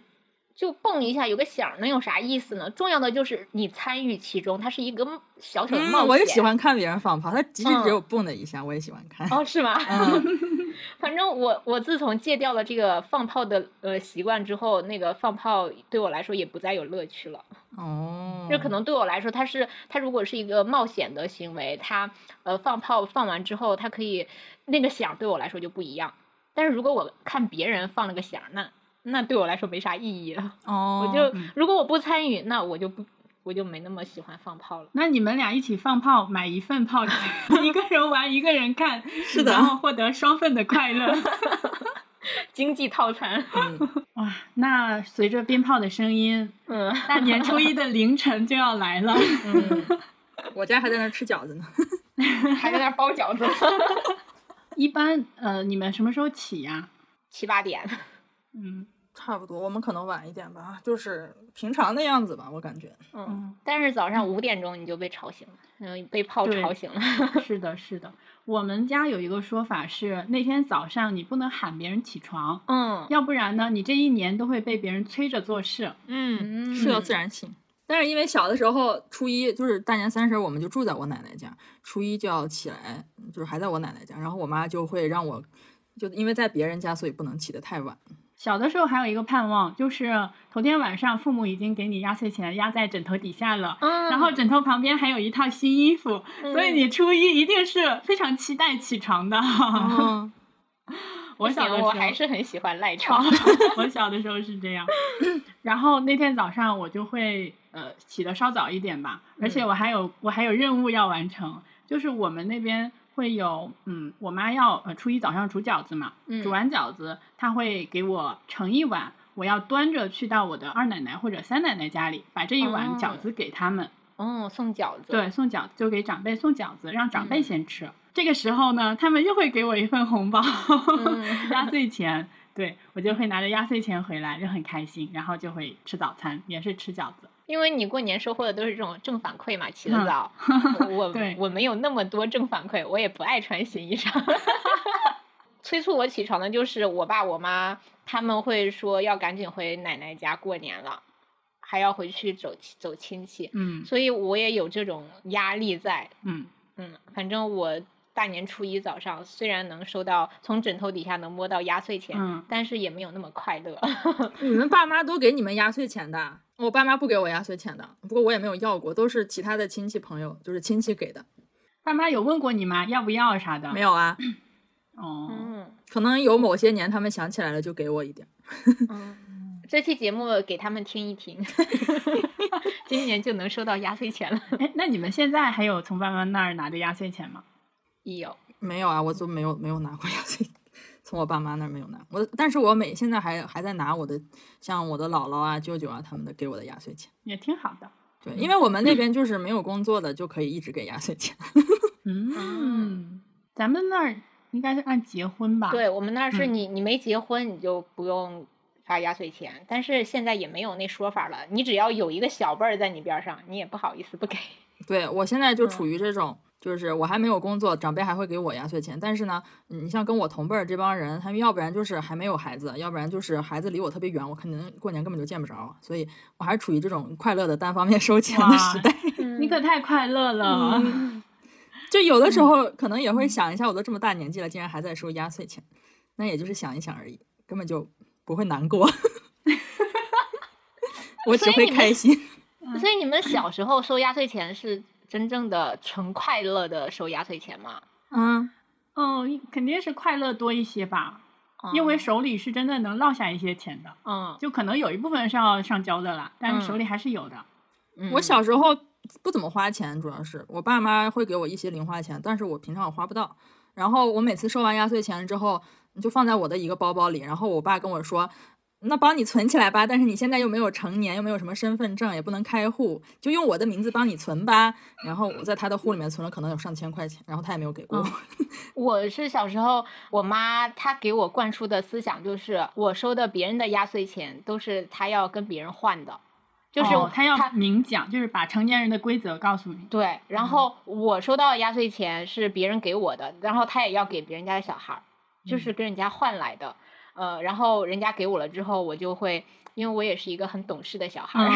我就收到之后就会马上交给我妈，然后让她也。呃，一一方面就是有有一个什么呢？就是她知道别人给我多少了，然后她自己包红包的时候就不会少包嘛。她如果少包了，她就会觉得很过意不去，就是跟占人家便宜了一样。嗯，就是给他一个包的那个金额的参考。从小收压岁钱对我来说都是一个大人社交 play 的一环，就是对我来说是真正快乐的是拿到呃爸爸妈妈还有爷爷奶奶姥姥姥爷给的呃红包，哦其他的红包对于我来说都是啥也不是。就是爷爷奶奶、姥姥姥爷他们那些长辈给的红包其实也挺大的，嗯，那也不属于我，也是也是属于嗯爸妈的。只有爸妈给我的红包，在我手上可能暖了一段时间，他们就从我手上红走，存到他们户头上了。 这样一想，那我平衡很多，因为我一般小时候收的红包，就虽然最后存到我爸户头上，但是我是拿在手里的。我有一个专门的钱包，一个黑色的长长的钱包，就是用来放我的压岁钱的，还有我我爸收了那些存折。 嗯，嗯，而且你收红包，它也不是一个纯快乐的事情，就是你拿红包的那个过程，你是要表演的。 哎呀，我长大了，我不要啦。然后其实还是挺想要的我就说完过年好，人家就可以给我红包，我就心安理得拿啊。走了对，小时候是可以这样的，但呃是稍微你只要上了初中，你就得开始这样表演了。我是这样子的。嗯，收了之后还是得交给我妈， 就是你都已经付出了这么多额外的情绪劳动，就是呃这些东西只不过是大人呃金钱的中转站， 哦就是那说可能我们那边不用太严，就是大家其实就都已经说好，家长之间就已经说好了，反正就是都是都是给嘛，反正你去了人家家，你就知道你要收红包，人家也知道他要给你红包，你收着就行了，你不用推辞。 但是中间的这个，嗯客，套你来我往的这种、这种东西，真的对我来说是一个社交压力。 好吧，就我很小的时候，他们还会让我给那些老人家磕头呢。哦， 对，嗯，然后我这个时候就开始羡慕那些广东人，他们的红包很小，呃拿到手里就属于自己了。那些大人也不会因为包了红包就计较啊，或者是心里不舒服，他们也都很开心的包红包，给你给小孩一个乐，然后大家都能过得开心，这不挺好的嘛？五块十块的又有啥呢，对吧？这真正属于孩子的压岁钱，可以自己用自己花的，家长也不会说，哎呀，拿这么多钱我给你存起来，那你收到那种大的红包上交之前，嗯他们会抽给你一两张吗？呃不会，是你啊不要还是？这很难讲，因为我是一个很懂事的小孩， 那你、哦，那还是你太懂事儿了。对，不或者是说你懂事儿的也太早了吧？我这种就是你这嗯种说法，就是家长们互相的交换那种说法。我也是长大了之后慢慢接受了，就就我知道了，我自己看到了，我就是知道这个中间的过程了。嗯、反正那些钱我平常也不爱花，就给谁给我妈给我自己都一样。嗯哦啊、我跟大力也有差不多的想法。嗯啊，那我小时候真的是，我很小就知道这是大人换钱的，我只是一个中转站。可能我爸妈比较会表演， 所以你爸妈比较比较会保护你的童 呃，年。差不多。嗯就是如果这个红包很大，我肯定知道，我我肯定不会这一一沓都是我的嘛。嗯，他们会让我留一点、哦啊，就是让我心里舒服一些，至少哎呀，我还是抽有抽成的，嗯 即便抽成很少，或者这个红包很小，可能我们很小的时候钱还是很值钱的，嗯二十五十都有。那可能二十的我妈就不会拿走了，嗯，就哦，会就给我。然后如果是大钱几百块的，可能我们北方红包很大嘛，嗯就让我留一点，他们他再拿走一点。哦嗯，其实我也没有那么可怜，我应该还能落在手里几块钱，可以去小卖部买点东西。 压岁钱一开始还有一个说法叫压岁钱，岁是邪祟的祟。嗯，它起源很早，早期的压岁钱是一种钱的仿品，材料是一种铜或者铁，方、呃、形状是长方形或者方形的。嗯钱上印的一般都是吉祥如意呀、长命百岁呀这种吉利话。嗯，所以以压岁钱这个东西一开始是长辈祝福晚辈平安度过一岁的一个意象。啊，嗯一个吉祥的东西。但是呢，它真正用流通的钱给孩子做压岁钱，是从明清时候流行的。这种现象就开启了压岁钱由信仰功能转向节日经济功能的一个转变。 嗯，那我们要不要聊聊走亲戚的时候带的礼品？你小时候有没有觉得哪一种礼品你是很期待看到，然后有的旺话你会旺很大礼想包，对，很想吃它，很想喝它的。那个什么六个核桃那种东西， 我觉得那个很好喝。对我喜欢喝也优是酸乳，嗯啊 什么？ 优酸乳啊或者那种果汁啦，那种会员好贵的。嗯。还有什么？就是那种电视上广告的，但是我们家没吃过的那种，是 的，那种是礼的，品是的。还有那种桶装的泡面，我小时候觉得很高级。啊，就可能自己家买泡面就是买那种一袋儿一袋儿的嘛，嗯，然后如果桶装的就会，嗯，留下来。 我妈妈不要带走这个，留下来。嗯，然后还有这种这种礼品，其实它也是每家相互交换的。 你嗯送给我家，我再拎给人家家，可能就转了一大圈儿，又回到原本的嗯买家手里了。 嗯而且有的时候吧，就是碰上一些神经比较大条的人，他可能也不看日期，送的都有可能是过期的，但是他也不知道是谁送给他的。嗯，嗯，送他那个人也不知道是谁送给他，反正就送到我们这儿，发现过期了。嗯，而且我们那边还很兴回礼，嗯就如果你拎过去六件儿，他可能要回两件儿给你。啊你们要拎这么多件儿 啊？反正就是他要适当的回，啊，嗯，然后就在那里撕吧，大人就、嗯哎呀不要不要，哎呀好有画面就感啊，在车旁边撕了起来。嗯， 你都已经拎到人家家里了，人家就追出来给 对你。对，对 我小时候有时候对这种场面缺乏一个成熟的判断，嗯，就我就分不清楚他们是真生气了， 还是在那儿表演生气。 对我小时候会觉得，我长大以后也要这样吧，就就很悲观，对这个场嗯面很悲观， 因为他们真的情绪很热烈，就是小孩子是根本分辨不出来那是是真还是假。对。 可尤是其你是经过几次了之后，你就发现了，他们都在矫情 啊，不是，他们生气的时候就是这种真的要骂人的那这么生气吗？就有的压岁钱，可能你的家长会觉得这个长辈是不适合给你，或者是你嗯们没有机会换钱了，他纯给你，你嗯你家长会体恤他，不想让他出。对。 嗯然后呢，家长就会非常激烈的拒绝，然后那个人又非常激烈的想给，然后就把那个红包撕吧的都皱了起来。 我有一个特别的经历是，就是准备开车走了，但是人家非要给你压岁钱，然后非要从那个车窗缝里给你塞给你，还要你的车都开了，把车门给你拽开， 把红包给你扔里头，然后然后你车里的人就要捡起来。 然后这里人捡起来之后，我妈就说：“不要，不要从车窗里面把那些红包扔给人家。”然后就车开走了，人家就就是挺挺挺，哎你们的好精彩呀、我没有见过这种场面。就是我觉得我妈她她特别不礼貌，但是他做的事儿好像对方也愿 意，对对，就好像就把人家钱给人家扔出去，人家还要灰溜溜的捡起来， 我就觉得这事儿我妈做的太不体面了。但是又从成年人的规则来讲的话，又又好像是真的在不想占他的便宜那样子， 我觉得这个真的是可以申请一下非遗。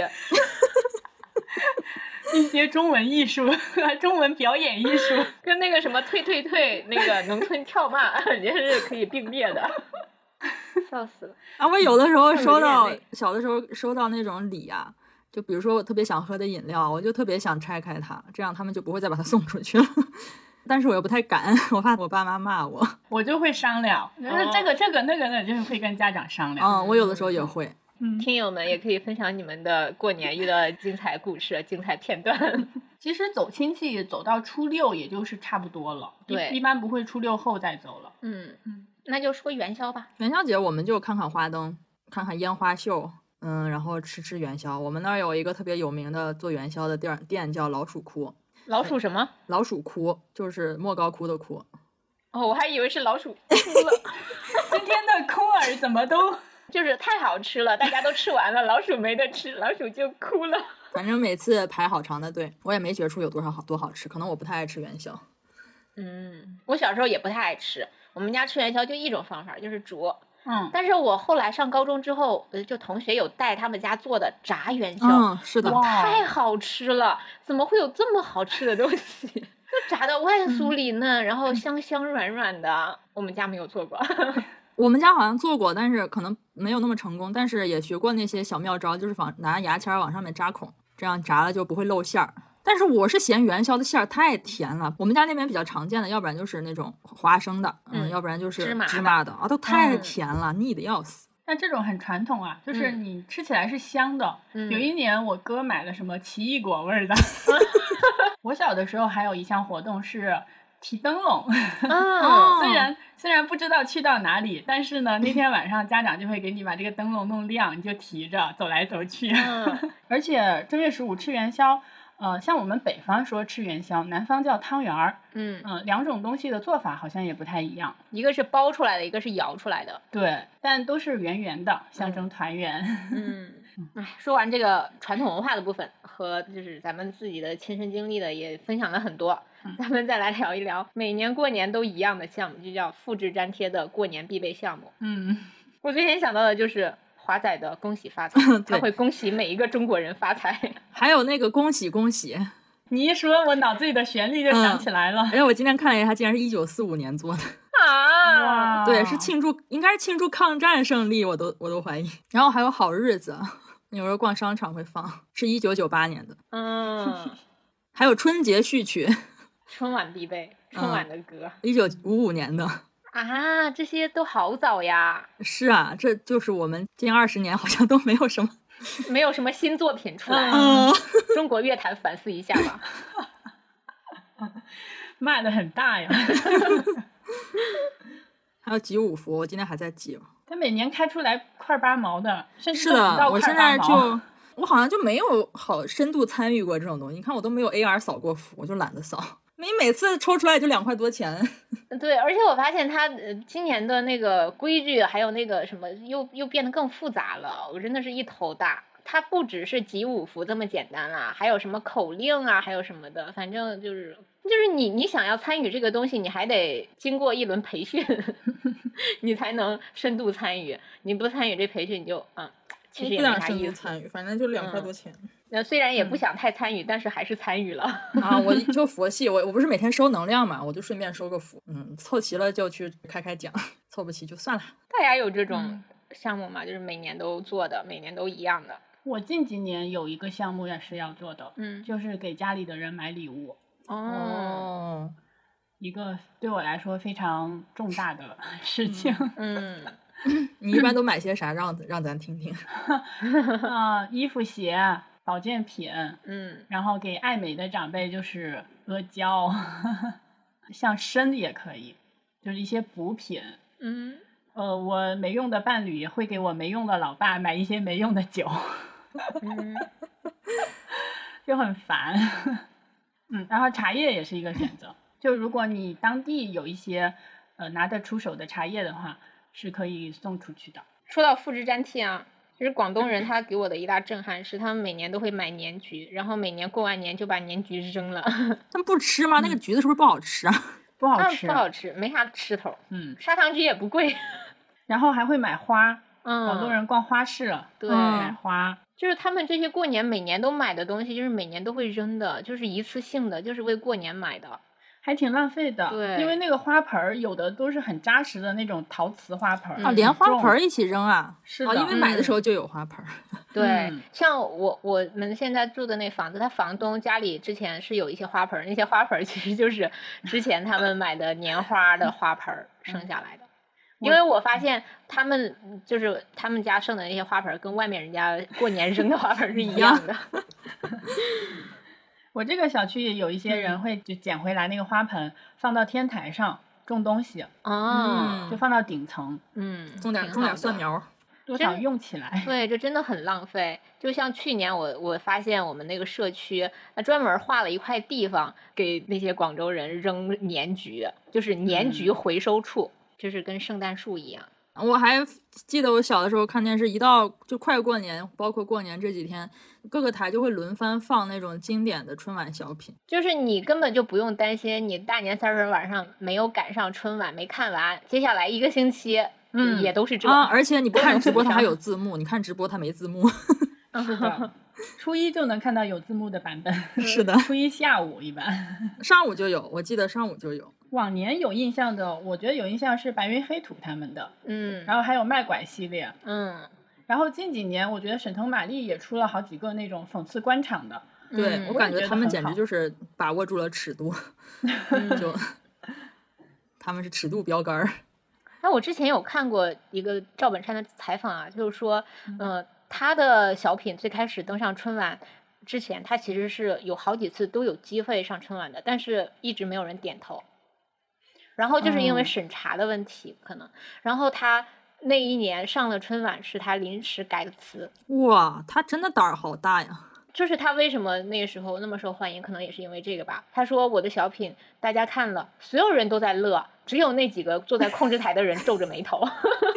但是后面还让他上，就说明上面的人还是有点嗯，对，因为群众是给出了很好的反馈的，嗯，嗯 所以那个时候上面的人还是会看群众的反馈的，不是说我觉得不 好，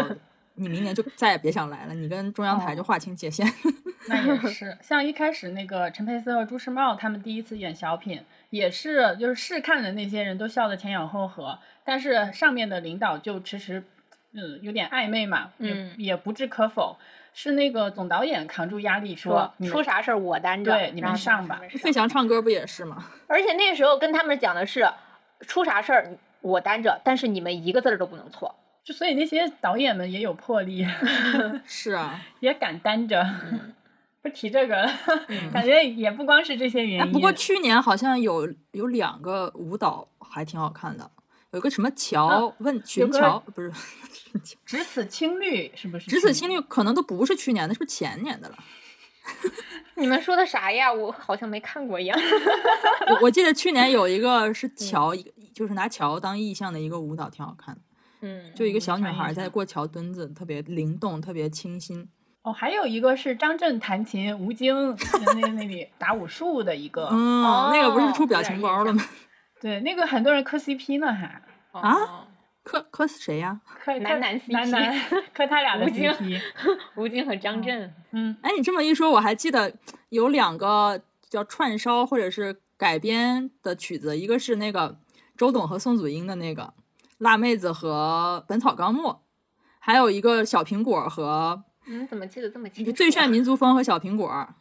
嗯就两个我不太曲子吃这些，嗯啊是吗？你不记得了我我不太吃这些。我说就是，嗯啊？我但是我当时就觉得还毫无违和感，合的特别在行，呃就旋律特别不错，就好像真的是有这么一首歌一样。就是参与创作的人应该也是很用心的。是呀、对我就觉得这种用心的歌还就还挺好听的。现在就还是春晚在重复去年，但是之前的春晚是创造新的一年的梗。嗯，主要是是现的在一大家样的梗产生的太快了，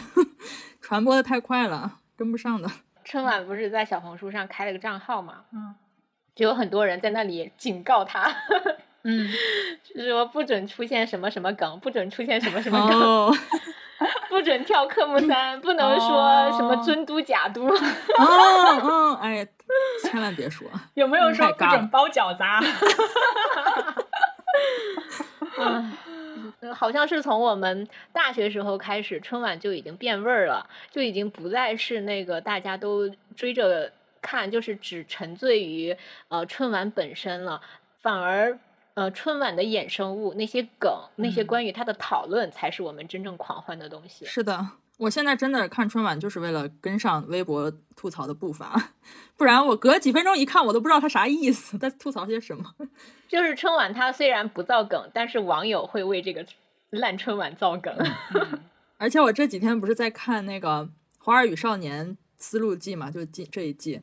然后里面有很多特别好笑的场景，然后弹幕就都在说，早知道这么好笑，我就春晚那天看，就就除夕那天看了。哦，就是有一个片子叫《一场很（括号没（括号 有必要的春晚》，就是一场很有必要的春晚，或者叫它一场很没有必要的春晚。 嗯，就是当春晚变成一个文化符号的时候，当看春晚变成一个我们无法戒断的习惯的时候，我们无论如何都要筹办一场春晚，就像李白写的藏头诗一样。啊那括弧，这个诗只在这个片子里存在，李白本哦人并没有写过这样一首诗。李白我但没说 过， 对对对，然后那首诗的藏头是什么呢？呃，头是有华人就会有春晚。 然后这个片子它是讲的什么内容呢？是一群在海外的华人在春节到来之际精心筹划了一场春晚。这个晚会呢是从零开始筹备的，那个晚会的节目和参与表演的人都是在海外海选征集来的。哇，这个片子呈现了春晚从一个念头到落地的全过程，就是他们那种信念感，虽然遇到了很多困难，然后呃，为了呈现一个春晚无所不用其极，然后宁愿呈现的效果不好，但是也一定要有这场春晚的那种信念感，就是还挺打动人的。但是另外一个方面来讲的话，他们那个春晚真的是一坨大便，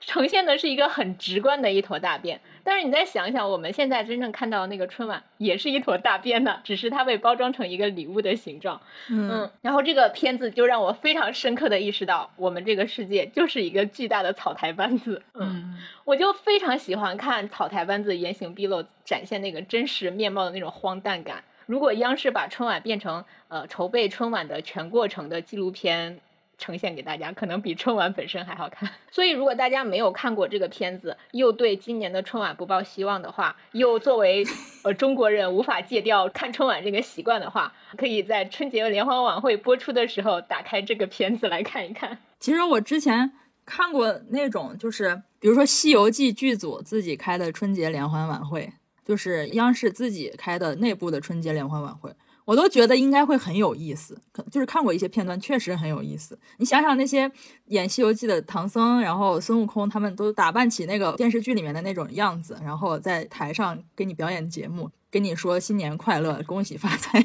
你就觉得很有意思，他们的节目本身也很有意思。我看你们都没有写《甄嬛传》和《武林外传》，我感觉这两个还挺经典的。嗯，一个就是嬛嬛在倚梅园里逆风如解意，容易莫摧残。嗯那前段时间全国下雪，很多人都学嬛嬛呢，就在嗯雪地的那个树枝子上挂小象。 哦，然后就是《武林外传》那一期，都其实它并不是在真正过年的时候，只是大家演一个过年。 嗯然后小郭拿线穿饺子，真的是我一辈子都想不出来的方法。关键它的那些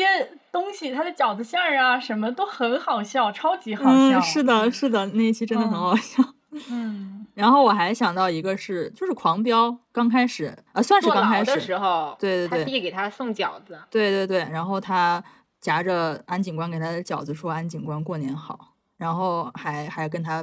隔空碰杯。嗯，那会儿也是春节，大年应该就是大年三十儿的事儿吧。嗯，然后我还想到一个，就是《鬼子来了》里面那个日本人大哥大嫂过年好，你是我的爷，我是你的儿，然后就是用最狠的语气说着祝福话儿， 然后还在好奇为什么对方不生气。 嗯，就翻译官两边逢迎，一边教日本人说过年好，一边一边又跟村民们说啊，他就是这样，他日本人他就就是这么说话的。 然后村民还很高兴的给他吃饺子。 但是这个电影好像是一个悲剧来着，是不是？嗯、是啊，而且他甚至在嗯讽刺中国老百姓，挺挺好看的，我觉得拍的挺深入人心的，我觉得这个片子的内核跟鲁迅的作品是很像的。当代鲁 迅。啊是的，是的，哦，我印象很深的，像《琅琊榜》里过春节的一个情景，嗯，嗯，就是他的那些下人们， 也不算下人，反正就是听他随从、啊，对啊，对他下属吧，嗯他的下属也和梅长苏一起在一个房间里吃饺子，嗯，嗯，然后梅长苏还给飞流压岁钱，反正是一个权谋剧里很少有的、很温情馨时的，刻，嗯对对对，甚至那些什么那个做饺子的那个婆婆、那个婶婶， 还有梅长苏的医生都可以呃斥责梅长苏，就是你不可以这样啊什么什么的，我就嗯觉得很好，很温馨。嗯像一家人。是的，所以当时播的时候就有好多人说那个《苏宅日常》给我拍一百集，而且同样是在春节，严侯爷和郁金也说开了，郁金也在那一天长大了，然后还有。甲方乙方，因为他有一个非常非常有名的被说烂了的台词，就是葛优最后的那一句，嗯一九九七年过去了，我很怀念他。甲方乙方里面就是那些呃造梦的公司，给你一日体验。嗯我觉得这些一个个单元也都拍得很好。故事的最后，他们坐在一起边吃边聊，然后经过了这一年这么多的人和故事，镜头随着其中一个单元的一个主角慢慢的摇到室外，那个主角就在一个走廊里走远走出去，然后镜头是看到一个连廊一样的门口，那个门外下着雪，有一个灯光，嗯葛优的声音响起，说：“一九九七年过去了，我很怀念。哎，我都已经能脑补出 他的声音。 对，嗯我觉得这个场面应该是可以名留电影史册的一个场面。嗯，嗯，是很好，有一种淡淡的忧伤，但是呢，又有一种成年人又度过了一年那种啊，我不知道怎么形容，就像是我们在面对这一年过去了的时候的一个想法一样，嗯，我们会觉得，嗯，二零二三年过去了，我很怀念它，然后就会去过新的一年的故事，嗯，就是被时光赶着走的感觉。没有那么被动，带点惆怅，但是呢，又又能够去转过身来去过自己的生活。嗯就是一直在往前走，但是偶尔会回头看一眼。嗯嗯嗯嗯嗯嗯嗯。如果提到过年的话，对我们现在人来说，我觉得春运是一个很难绕过去的话题。我昨天我又刚好看了一小段《人在囧途》，就是王宝强和徐峥坐绿皮火车那一段儿。嗯我才惊觉，就是那个把人磨掉一层皮的，呃，非常恐怖的活动，A K A 春运， 竟然在十几年前是这样子的，我都快忘记了。它哦已经成为一个我死去的回忆了。很多小朋友估计也很少有机会再体会到那种春运了。你如果想要买票回家，你必须得排队去买票，嗯买纸质票对，检票进站。我们大学那会儿，我不知道你们学校是不是这样啊？我们是，嗯，班长提前统计全班同学买票的需求，就是你哪号回家，你要买什么铺位，然后统一帮大家买票。对，现在就很不一样了，就很难想象我们之前还过过这种日子。 我我们现就嗯是我们当年买票有一二三零六，但是是网页版，对对对对，然后还特别的难用。是的对，而且你就算买了票，你还得去取票，你得用纸质票才能进去。就现在，你就是随时随地你可以到处买到票，刷身份证就能进站了。那之前只有飞机和火车，没有高铁，没有动车。那机票又很贵，你要是坐火车时间长的话，你卧铺又很难买。你嗯本不说卧铺了，你坐票都很难买，你只能站着。嗯，有一些有就是你就算有座位，你可能也坐的不舒服，因为到处都是挤的。嗯，那个走道上都是站满了人，大包小包的。他们过年带回家的东西也挺多的。我见过比较夸张的，我有经历过几次啊，没座位的那些人，他们如果在车上过夜想要睡觉，他们就直接钻到那个座位下面去躺着，嗯，嗯，呃，就是头朝里，把脚放在走廊上面，就那样睡，就是很难想象了。现在就真的是，嗯，每次一到列车员推着小车过来卖东西了，那些呃，本来在走道上都已经做出自己的温度的那些人，他们又得赶紧起来，左扭右扭的撇出一条缝儿给那个列车员过去。我觉得这些对于现在的我们来说都是过去式了。但是我在看到这个电影里面那个春节期间挤春运的那个片段的时候，我真的是好感慨呀、就是真的是活的时间太长了，我们现在都可以讲过去了。是呀。有时候想想，会感觉那些小时候对咱们唠唠叨叨，我们过去怎样的大人，好像 也能够具象 了。我们已经嗯成为了他们。对对对对，嗯咱们可能对下一辈的人也会难免唠叨起来，我们嗯当年春运会是怎样怎样的，嗯，就特别不一样。嗯，而且但那我个总时觉得候这种吧，情况现在应该还有吧，只不过嗯我可能不会没买有这么夸快。张了，感觉。那那个时候好像学生票是可以提前更多买的，所以嗯让学校去给咱买票就就肯定能买得到。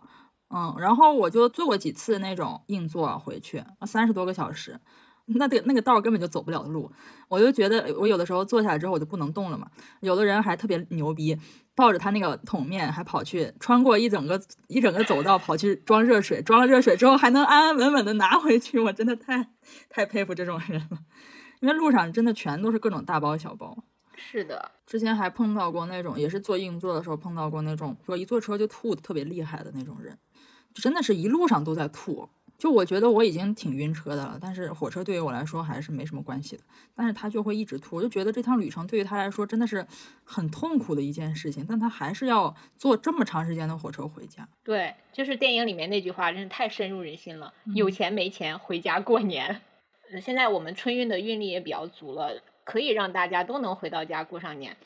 但是我现在又反而没有那种非要回家过年的那种坚持了。嗯，就是春运在十几、二十几年前是一个非常非常大的话题，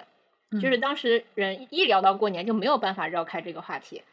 但现在不管咋说，就是真正意义上的春运的大潮时代应该已经过去了，就是我们不再像之前那样现象级的聊春运这件事情了。可能春运对于我们来说，更多的是新闻联播里会说的事情，但是现在还是可以在嗯比较老的电影里面找到一些恍若隔世的生动体验， 还挺难得的，我觉得。人家囧途已经是比较老的电影了， 对呀、已经是十对十来年前了，已经。哇哦！而且人在已经囧途哇还哦了不是那个特别爆的那个，第二部泰囧才是真正爆了的那部。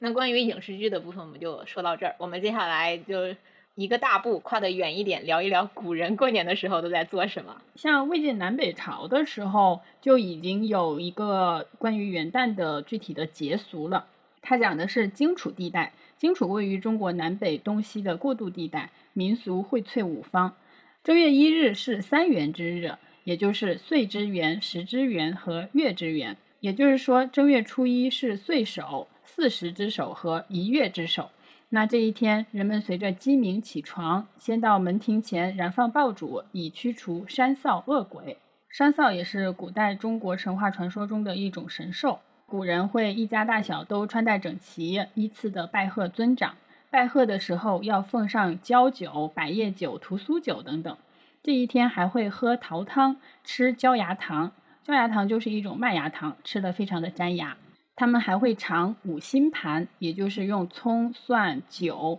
醪蒿和芥等五种辛辣味组合的菜肴，以在春日之初疏通五脏之气。还会吃鸡蛋一枚，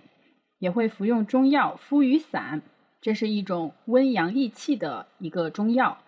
这一天的饮食目的是在于强身健体、辟邪祈福。然后这一天的饮酒习俗也颠倒了以前饮酒从尊长开始的原则，顺序是从年龄小的开始的，因为小者得岁，先酒贺之。也就是说，小孩在这一年又长了一岁，所以先给他呃喝酒来祝贺他。而老年人新年渐趋老迈，所以最后饮酒。小孩儿也能喝酒， 对哦，可能古代酒精浓度不是很高，嗯，那也不能喝呀。一开始春节还没有过年这样的通俗叫法，夏朝的历法会将年称为岁，紧接着是商代改年为祀，强调春节的祭祀作用，所以由此演变出年的含义。嗯、直到周朝才正式出现了年的名称。嗯、值得一提的是，在汉武帝历法改革确定以正月为岁首之前，各朝代的规定是不一样的。其中呢，秦历就是以农历十月为正月的。嗯，所以那个时候一些地区还没有正式进入冬，气温还比较高，所以有可能出现这种夏天过年的习惯。然后汉代春节的活动呢，就是由发腊肉和腊钱开始，之后他们还会呃进行击鼓驱役鬼、画门神、呃画瑞兽，还有就是饮酒拜年、祭祀祖先或者是祭祀农神这些习俗。那听你们说了之后，就感觉，嗯，你们说的那些朝代的人还挺古板的。嗯，让你们听听宋朝人多会玩儿啊！ 宋朝是从正月初一开始，连着三天在那个市集上开放官铺，这是一种类似赌博的游戏，就是有一个东西我摆摊儿摆出来，嗯，然后我会给这个东西定个价儿。如果你你想来玩儿这个游戏，你想要这个东西，你就先付这个价钱给我，然后你就玩儿吧。我们玩儿啥呢？可以是掷飞镖，也可以抛铜钱儿，就是各种游戏形式。那如果你玩家赢了，我把钱退给你，你这个东西你也拿走。嗯，但如果你输了，你东西你也拿不走，钱也也是归我了，就这意思，就是赌博的一种形式，但是是玩个挺套圈挺儿嗯有意 思的，对，就跟咱们小时候那摆摊儿、扎气球、套圈儿、扔飞镖其实有点像。嗯，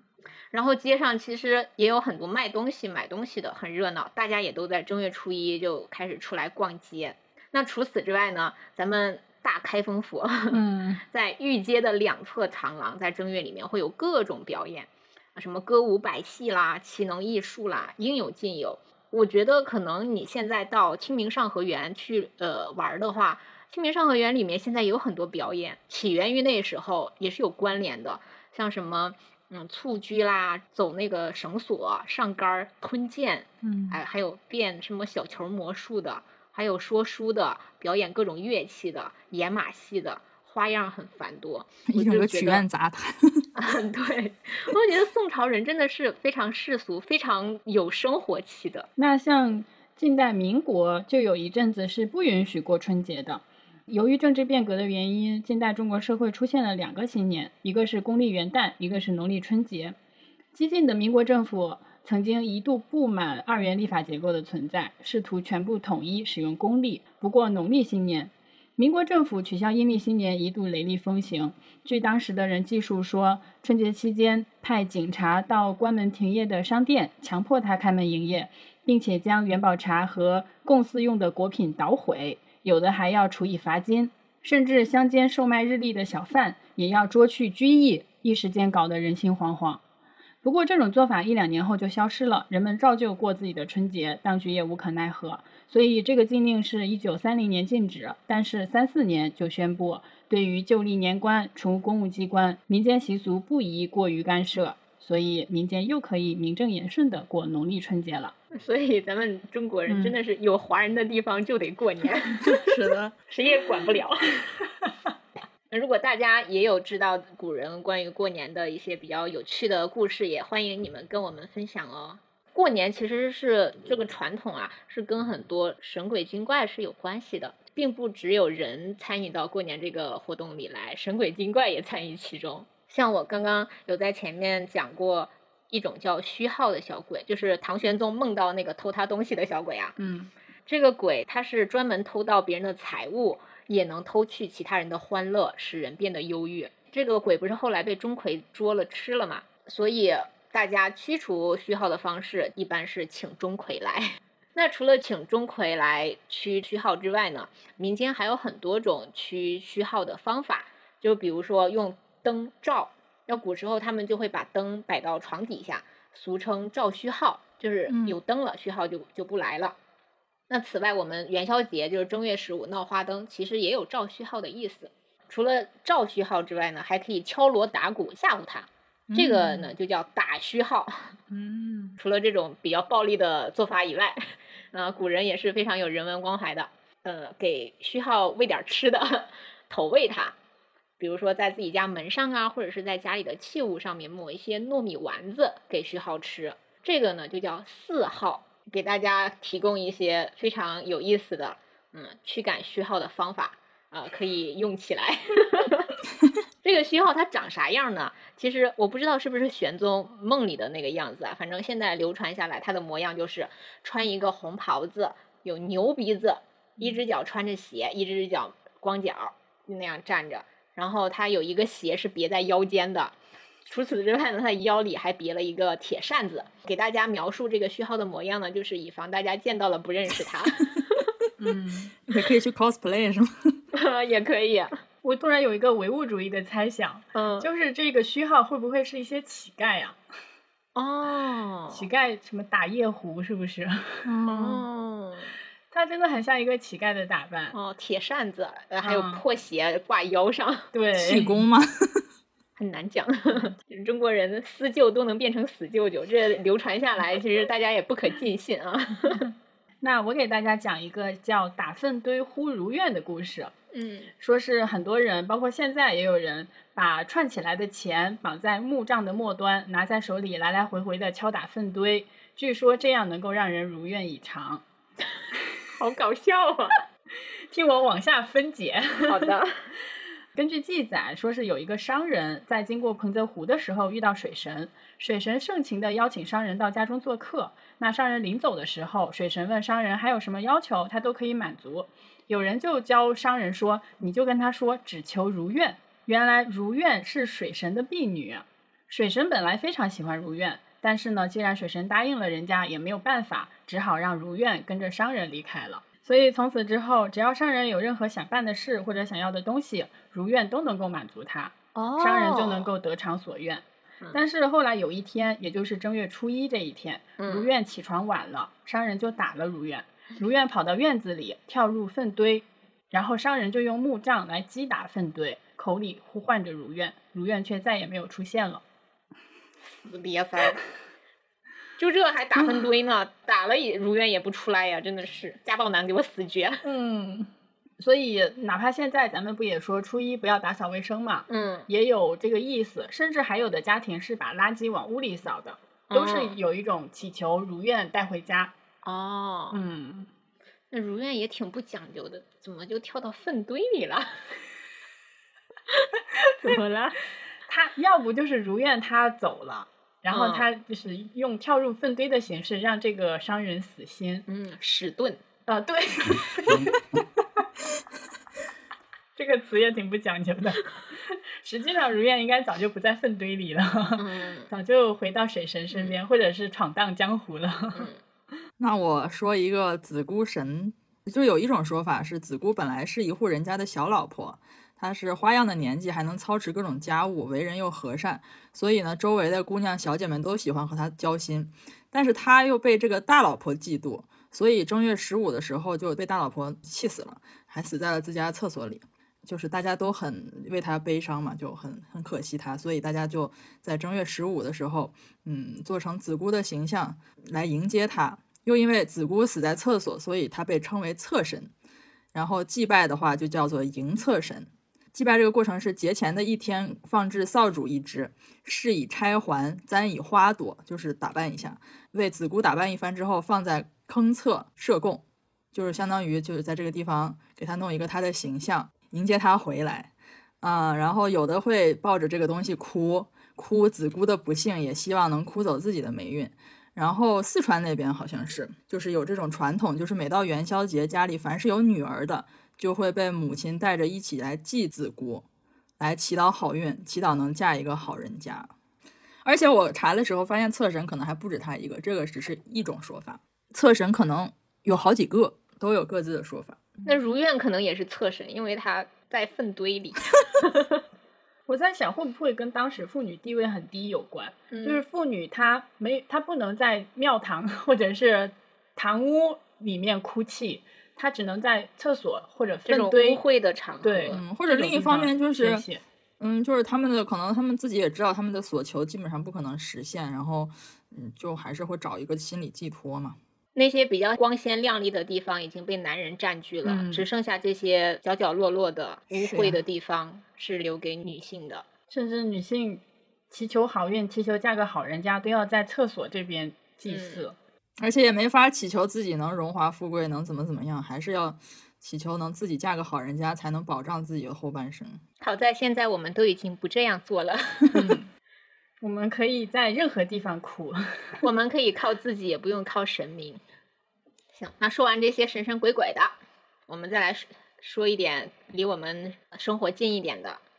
就一提到过年的植物，我就能想起好多来。就比如说过年，我们都喜欢一些红色的、比较喜庆颜色的东西嘛。嗯，像有一种冬青的果子，就是红色的小红球球，一枝上长了好多粒，好多粒。嗯，你捡了几只，然后插到瓶里，在家里一摆，哇，真漂亮！就是真的，一下子家里就有那个过年的气氛了。哎，像不像那个圣诞花环上的那个小红果子、小绿叶子呀？是嗯，那它个吗其实是没有叶子的，在树上、哦就是光杆儿长了红红果果，嗯，一堆哇，漂亮。呃，如果可以的话，如果能找到一些可以用的图片的话，我也会把一些图片放在嗯我们的 show notes 里面，大家可以去看。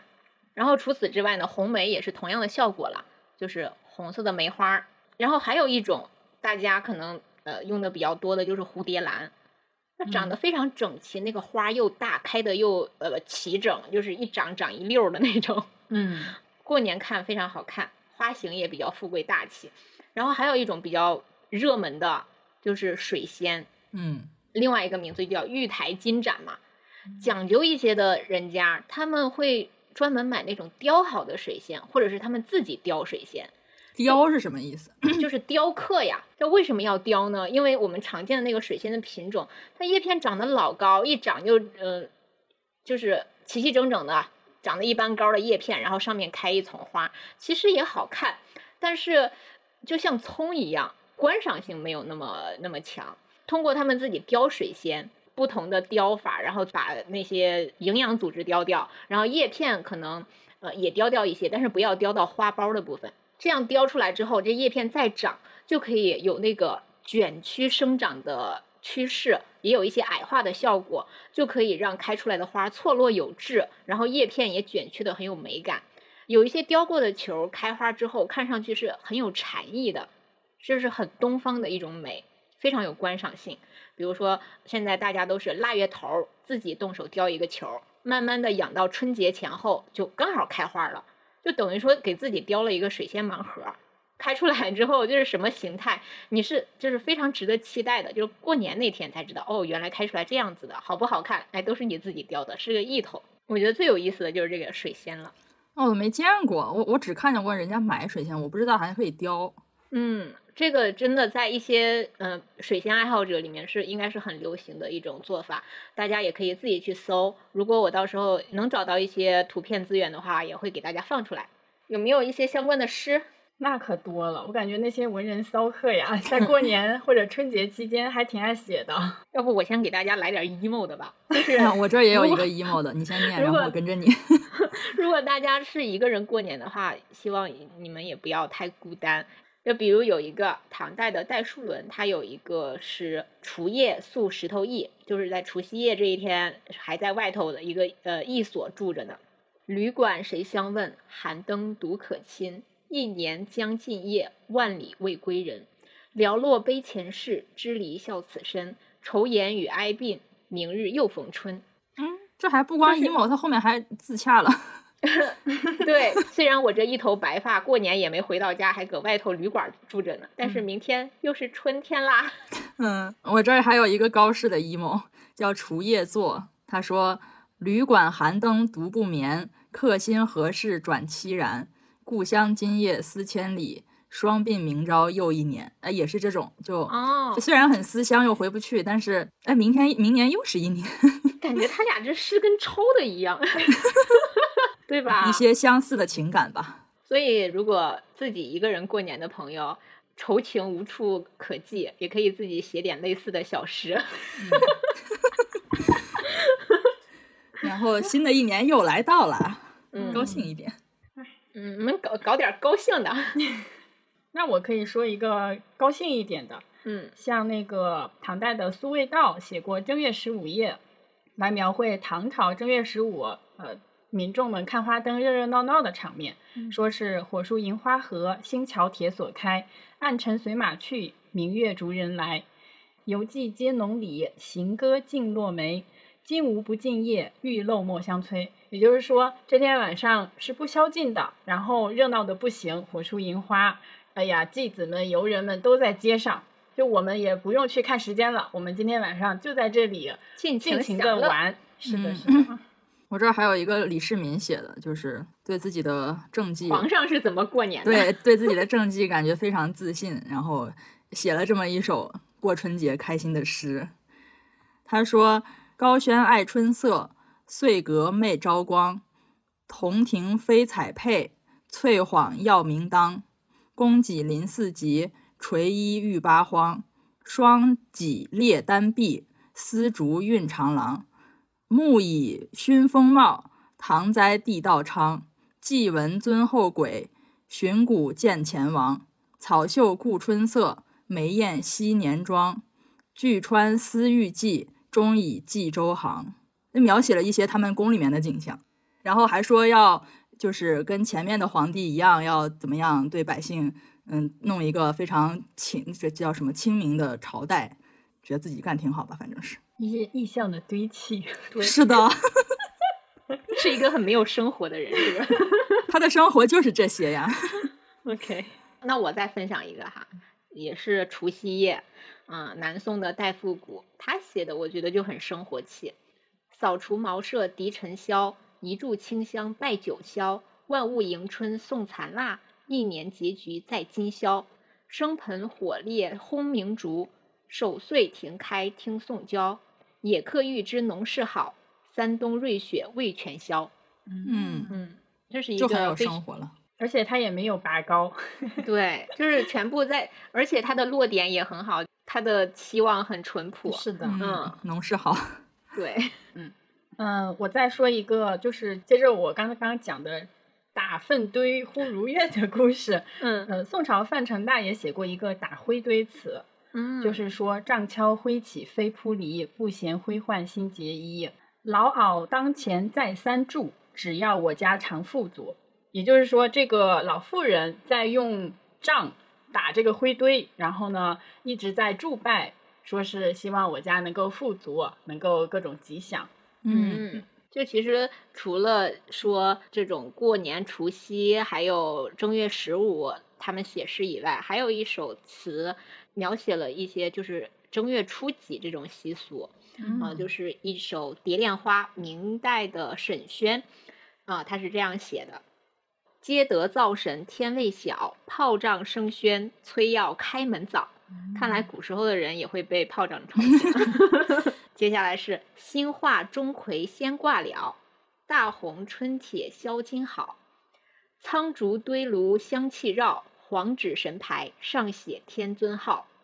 烧过纸灰都不扫，日携人醉何一倒。哇，哦嗯好像一幅画啊！是对嗯呀。而且他这个描写真的，现在想想，咱们现代人也是这样过年的，就跟古时候的人就产生了某种嗯时空连接，连接。嗯 对，日协人醉合一岛，我好爽。嗯， 而且他们也不扫地。 对，不能扫，不能扫。嗯 他这个描写的应该就是大年初四儿、大年初四营造营造神， 大年初四营造 神，营造事儿。嗯，那我再说两个正月十五的词，这两个词大家应该都听过，我来让大家没有死去的记忆再复活一下。欢迎大家齐声背 诵。一个是欧阳修的《生查子》，去年元月时，花市灯如昼，月到柳梢头，人约黄昏后。今年元月时，月与灯依旧，不见去年人，泪满春衫袖。一个是辛弃疾的《青玉案·元夕》，东风夜放花千树，更吹落星如雨。宝马雕车香满路，凤箫声动，玉壶光转，一夜鱼龙舞。蛾儿雪柳黄金缕，笑语盈盈暗香去。众里寻他千百度，蓦然回首，那人却在灯火阑珊处。写的真的很漂亮，嗯，就一点都不像一个少年经验通过打仗扬名的一个英雄 对，写出来的词。 是，所以辛弃疾这个人真的很很饱满，这个形嗯象、也非常推荐大家去听我们仿古辛弃疾那一期。第五十六期，嗯，那行。嗯，如果你听到了这里，那你真的是有福啦，因为接下来这个节目非常的精彩。这福气给你要不要？ 嗯，接下来给大家献上一个快板儿节目。 我们这个词呢都是自己写的，嗯、这个词大概就是总结了我们二零二三兔年这一年发布的所有节目，写了小词儿把它们概括了一下。算是二郎腿的风箱演出。啊，对。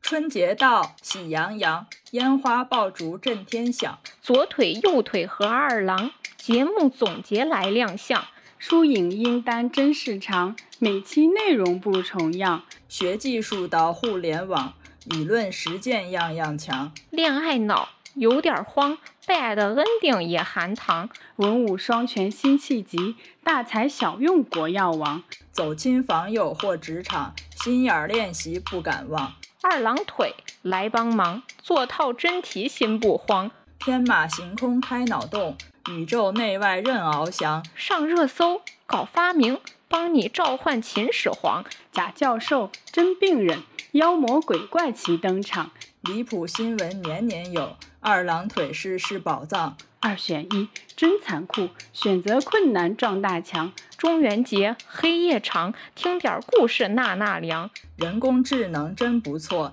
天文地理都在行。大小知识全掌握，可当朋友还够呛。婚姻大事来分享，老姐妹们当伴娘。寻常标志小念头，大雅身体倍儿棒。问心人物剧情多，姐妹观点大碰撞。咱在网上住得好，信息茧房还精装。捏个孩子把妈当，小孩儿哪有小狗香？有人欢喜有人愁，假戏真做难收场。年度总结真精彩，一年更比六年长。一人一段编故事，预测情节你别想。群星璀璨是大唐，王威李白不拉郎。摩羯单身网穿住，太白纵酒把名扬。安史之乱人离散，秀琴大雅要骂娘。一期一会讲古人，你说名字我来仿。拜年祝福话吉祥，财源广进福满堂。身体健康不生病，愿你幸福万年长。今年就先说到这儿，喜欢您来多捧场。那这一期聊过年就跟大家聊到这儿， 怎么回事？在新的一年咱就给大家再送个祝福，也为咱们这个旧的一年画一个圆满的句号。愿除旧忘生新意，，端午新年日日新，明年见。明年见，年见，新年快龙年大吉。